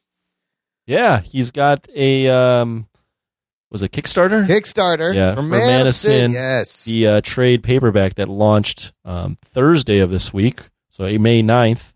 and uh, he's looking to raise some money. And we we helped him out last time. Um, we helped him fund his Kickstarter, and uh, hoping we can rally the nation to uh, contribute to him again. He was on my spinoff show. Really good dude. He's been on Jock and Nerd a few times. He's been on our Patreon once. He's been on my spinoff show. Love the overall Gildy. good dude. Yeah. Yeah. he's a really good dude. Um, he's looking to raise four grand for the graphic novel In 30 days. In thirty days, on day one, he's already up to seven hundred and six dollars. So 23 backers, not bad. Uh, yeah, he's still got 29 days. Uh, We're recording this May 9th, so he's got 29 days left. So this comes out Sunday, so 26, 25 days. I will put a link to the Kickstarter in the show notes. Uh, Gildy, I think we're going to pledge because I kind of want a soft cover of this book because this artwork that he has, Madison, is is gorgeous. These he's been uh, posting variant covers uh, and and different pieces of art, and it's it reminds me a little of Dave McKean. This uh, I don't, I remember he, I I listened to the artist he's never met. He like lives in Brazil Yeah, or South America. South America, yeah. The guy, uh, what's his name? He's really good. Uh, what's the Uh, artist's Pa- name? The Camilo Ponce. Camilo Ponce and uh, the stuff, the art he's been putting out. I have some posters from before that he sent us. I've always really enjoyed uh, the this art he has for this. So good luck. Support Look, man. the independent we, we will creator. 100% send some money your way. Absolutely, listener. Click the link, check it out. Support the uh, independent creator. Ten bucks will get you some stuff, and it goes a long way. It helps them out. And Kickstarter is a great place to find independent comics. Man, it's pretty much like your indie comic shopping uh, network is Kickstarter. You find a lot of cool shit. And if you want to know his story, just listen to my spin-off show. Uh, what was it? Eleven spinoff show episode eleven. It's in the feed. Scroll yeah, it's back. his name. You'll find it. I'll put a link there. Uh, Jess Rivera posted uh, a, the teaser trailer for HBO's Watchmen series because in two weeks, the sound you're going to hear is millions of people fucking canceling their HBO subscription. They're going to need I'm raising my hand right now. Yes, are you? Yeah. John Oliver on last week tonight is hilarious. He's always he's like talking about it. He's like, in two weeks, this network is fucked. Uh so did you guys see this Watchmen teaser starring Nash Bridges and a bunch of Rorschachs? Uh Yes, I did. Walking TikTok, around. TikTok. TikTok, TikTok. Ruggs, what'd you think? Impressed? Did it hook you? No. No, me neither. me, you know what? Me neither. I'm like, okay, this I'm not completely sold I on was like, this. show me something that is going to make me go, holy fuck balls! That HBO is gonna like nail this out of the park. So far, it's not. it just this. looks like every generic show, you know, that I've seen. Anthony, you check, get a chance to check this out. I did. I mean, I'm not the biggest Watchmen guy. The, Mm-hmm. the big appeal of this is it's Watchmen on HBO. Mhm. But yeah, I mean, I wasn't. I'm not a big Watchmen. It's later. You have uh, Jeremy Irons as an older Ozymandia. Regina King in is in it. A lot of cops with yellow bandanas. I like Jeremy Irons as Osmy. Yeah, Jeremy Irons uh, looks great, uh, and a lot of Rorschachs. Like there's a people becoming Rorschachs, but uh, did not really sell me. I don't know. HBO may be in trouble with trying to keep subscriptions after HBO. Well, they have this. th- My one of my coworkers was really pushing hard that Chernobyl show they oh, have. Oh, I want to watch that. I heard it was good. Yeah, I've watched a couple of Chernobyl documentaries, and uh, it's a fascinating story of human error and a, a fucking horrible scale. Yes, that's fascinating. Just because it's it's it was part real. of our reality. Yes, yes, yeah. yes. Uh, and also the Did you ever catch the uh, the Adnan? Is that on oh HBO yeah, you know what? Uh, I couldn't get through that. It was a little dry. Try okay. Yeah, the case against Adnan Syed. I think it was like six episodes, and it was a lot of what we saw, and it was all right. It wasn't that Okay, great. I fair. did not. I'm not going to watch it. That Elizabeth Holmes documentary, though, about uh, that one's really good. And uh, they're going to have a Deadwood movie, which I'm kind of excited for. I loved the Deadwood. What what HBO is currently doing is they're going, hey, uh, I know we're we're doing we're ending Game of Thrones, Yeah. but we, There's all we hired stuff. some people to do the prequels. Let's let's fast track some of that so, stuff. uh, George R. R. Martin says three spin-off shows are moving forward. One of them got canceled. three? Yes, one. Okay. There was one that uh, the writer is uh, walked away. It's not happening, but they're working on three. they should have already Yes, had yes. it in the bag Yes. and out after the episode of Game of Thrones. Absolutely, the smartest thing they could do is the after the last episode, you show the fucking trailer of the next one that's called Five Thousand Years or whatever. Uh, uh, I mean, there's a lot of great stories to tell that Yeah. we've only been told through just doing research that they could tell. It's just But I think they used to do that. Like they used to like build other shows together, and then when the other one would go away, the other one would take over. I think they did that with True Blood. Yeah. Didn't they have The Sopranos and True Blood? True Blood back after, to back, yeah, back to back or right afterwards. or they had um the other show where they had the the where they ran the the funeral home. Oh yeah, Six Feet Under was a great show. I love that and they show. had Deadwood. Yeah. They would all piggyback after Yes. each other. You- you right? gotta roll- But they- and they don't. They're not doing that now. Well- They have like Barry on after. They're gonna, yeah. They, I mean, they have a huge, such a strong lead in with Game of Thrones. Seventeen million people watching all the time. Have a good lead in. I don't know if this Watchmen is going to be enough to keep people from what that trailer shows. Anyways, The hmm. Long Night is the one HBO has ordered a pilot for, set thousands of years before the events of Game of Thrones, with Naomi Watts and uh, Vladimir Furdik played a lot of Vladimir Furdik. You know, he played a lot. He played a lot of characters on this show. Multiple characters. He's done multiple stunts. He, you remember the scene in the Children of the Forest that made the first White Walker? Yeah, that's, That's, him. him. also. Yeah. Yeah, and He he looks like the guy. Yeah, it looks like him, and he's done other uh, other roles on the show. So maybe we'll get to see him again. But I kind of think all that White Walker shit is done for reals. Right. There's only fucking two episodes left. So I don't know. We'll see if we can hang on to this HBO subscription, but I doubt it. I think a lot of people are going to jump unless they give us something great. Uh, Wes Cranford writing in with a bunch of emails because he's catching up to the shows. He says, "Hey guys, just listen to the Endgame review. Love it. Did you see the post of the Nation where Howard the Duck is in the group? Yes, we saw that. He'd be awesome in a Ravager storyline. I was so pleased that Endgame gave me so many curveballs that I didn't see coming. Worried about Captain Marvel though. The character is being written as meh. I like Brie Larson." Uh, at the end of the show, the jock says, "Please stop talking. I think you could make an awesome soundbite." now, now, it's I said that to you, probably. yes, yes. Please stop talking, Amber. Uh, that's a good soundbite. This is just random uh, train of thought from Did- Wes. wh- When when I don't mean to interrupt. Yeah, I was listening yeah. to the last episode, and or one. It might have been the last one or the one before that, where you're like, "We've never seen the uh, the Night King walk through fire." I'm like, "Yeah, we have." You're like, "Where? What? When? What? How? Wow. when?" It- I was like, I mean, I'm like, "What do you mean when? What? What?" Uh, it's such a, a funny back and forth between us two. I love it. We'll have to cut that one out too. Yeah. Please stop talking. Now we can have a spoiler thread for Game of Thrones. Some of us can't watch it right away, and now navigating the nation is like playing dodgeball. Looking forward to rewatching Serenity and your review. Lisa Morrison is awesome. Don't Who said that? Uh, Oh, this is Phil Phil West. West. Just random fucking train of thought. He says Lisa is awesome. Don't fuck it up, Steve. Good. Why would he fuck it up? What's he doing wrong? Nothing. Lisa But let me let me comment on that. yeah, though. yeah, yeah. So the etiquette with Game of Thrones and Endgame is completely like people like we talked about Yeah, Endgame yeah. were like really like digi- diligent about not Yes, spoiling it. yes. Game of Thrones happens and the memes come up Oh my within God. a minute Yes, of that yes. fucking show ending. You- like the Arya stuff was within a minute. Dude, during Twitter, everything's being spoiled. If you're on Twitter yeah. all the time, Ama- people, like, I don't know how. so quick. And there's, no etiquette with Game No, of Thrones. no. And the thing is, like Game of Thrones airs at like, like I think the West Coast gets a little delayed. Yeah, they get it an hour later. Yeah, so the- it's So spoiled. yes, which is why, like, the Endgame spoilers are one thing, but what I do every week for Game of Thrones, which is why you have to watch it as soon as you can. The minute it air starts airing, I will stay off my phone until I have watched the episode because you can't avoid the Game of Thrones spoilers. They're so quick.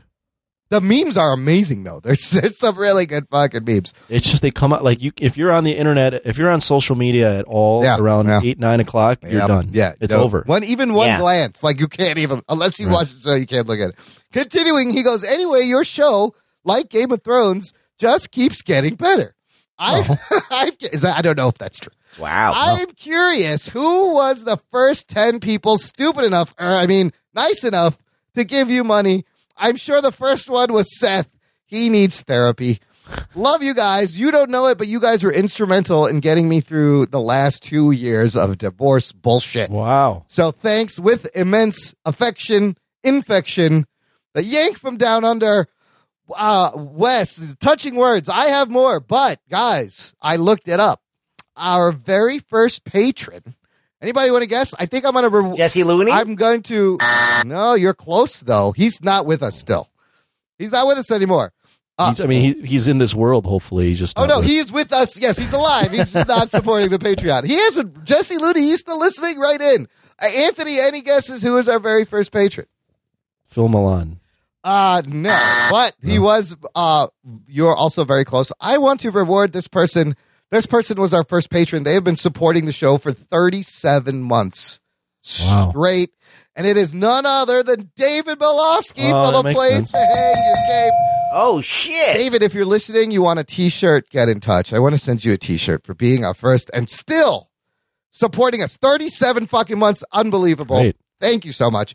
Jesus, Right? That's crazy. He's an OG. He's an OG fan. Wolofsky goes back from from the beginning, man. Day one. Uh, so Wes sent us another email because I guess remember that episode How many we. emails are we getting from we this guy? I, well, he's catching up on the shows. Like he said, he wasn't able to listen to the Game of Thrones stuff because he's whatever. But remember, we were talking about. I think it was when you came back from uh, Coachella.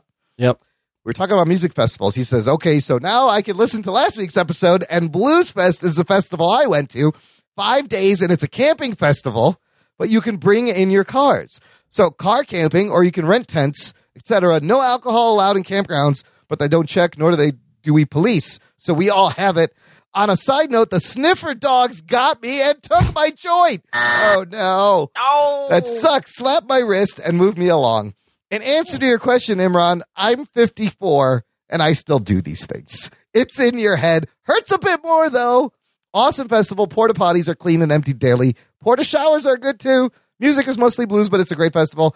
I've done 2018, 2019. Last year's lineup was better for me, but still great fun, especially for the copper who smoked my joint that night. the fucker. Yank from down under. Thanks, Wes, for checking in. I love hearing uh, Wes's stories. Still doing He's it. still Dude, kicking and doing God bless you. He's older than me. Yes, he's, He's- older than all of us and still doing it. He's more active than than I am. That's amazing. With with, with, with his sports. and Yes, his he like he, he festivals and all paddle boards. He's in the fucking kayak. He's going to. Yeah. Fa- I don't know how you do it, Wes. How do you? Yeah, how do you do it? Is it coke? Uh, lots, lots of drugs, uh, probably. I don't know. Bumping it up. Well Answer that, done. Wes. Yes, How do you well do it? done.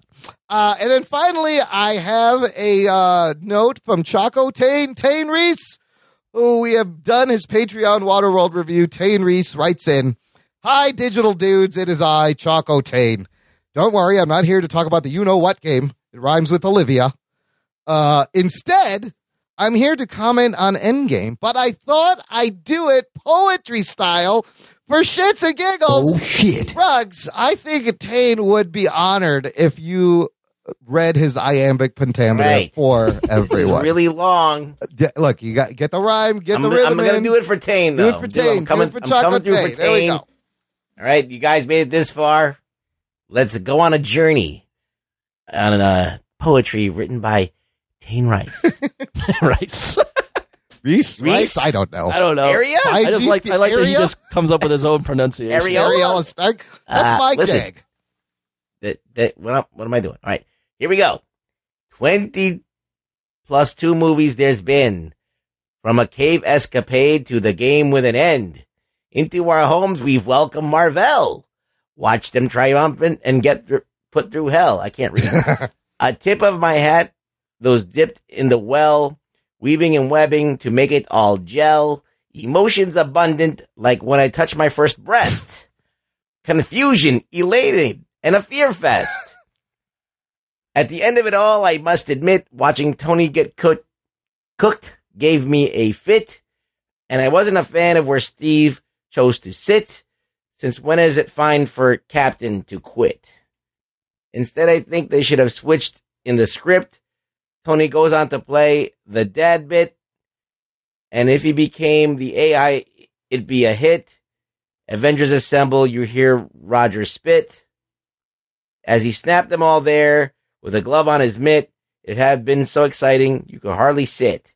Thanos be shitting on a big old that shitting a wait, Thanos be shitting a big old peach pit. I tell you what the ending the shit. I tell you what the ending's the shit. There we go. We got through it. Well done. You have to edit that.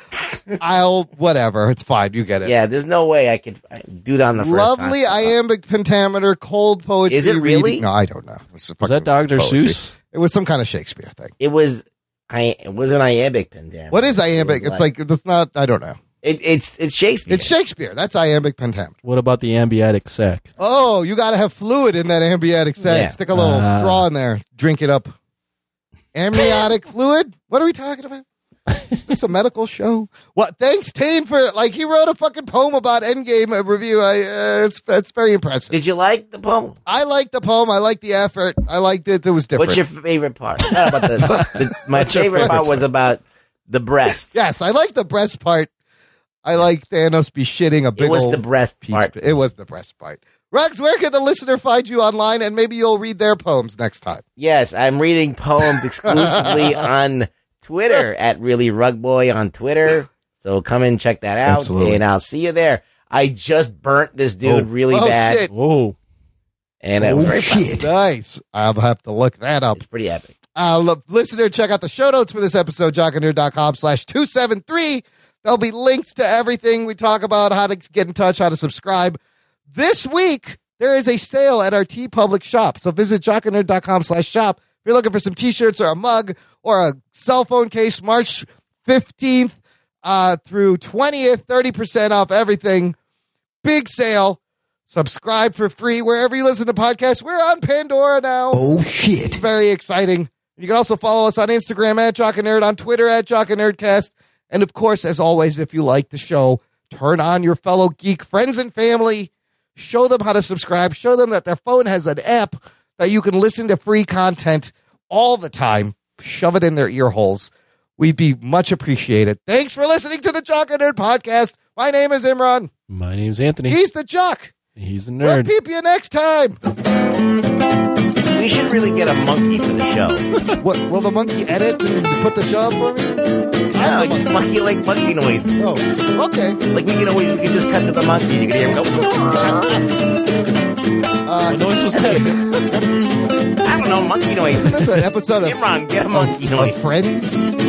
Find the monkey sound. Marcel Ross's monkey? Like funny, funny monkey sound.